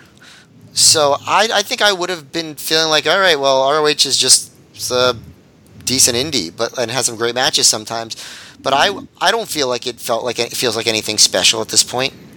We're getting to this weird middle period where they're getting even more, deeper and more into angles, but they're not. I mean, it was never. Uh, yeah, yeah, they were they weren't good, and they were never. You know, they were never the best storytellers in wrestling history, but they would get more adept at it than they are right now. I mean, there yeah. there is no. We're seeing some seeds, but there's no homicide Corino yet. There's no Punk Raven. There's no. There's there's nothing, but they're trying to have something like that and they're throwing 20 things at the wall and they're just not doing any of them well. They're not sticking you know they're giving all these step matches. They're trying to have feuds. They're talking about how this is how we end feuds. You know they're being conscious of those story of uh, they're telling stories. They're just not great stories yet. Well do you well like well, what do you think? Because I, I I sort of like you know laid it out there. Do you think that the ring of honor of october 2002 was a particularly good wrestling promotion even by the standards of 2002?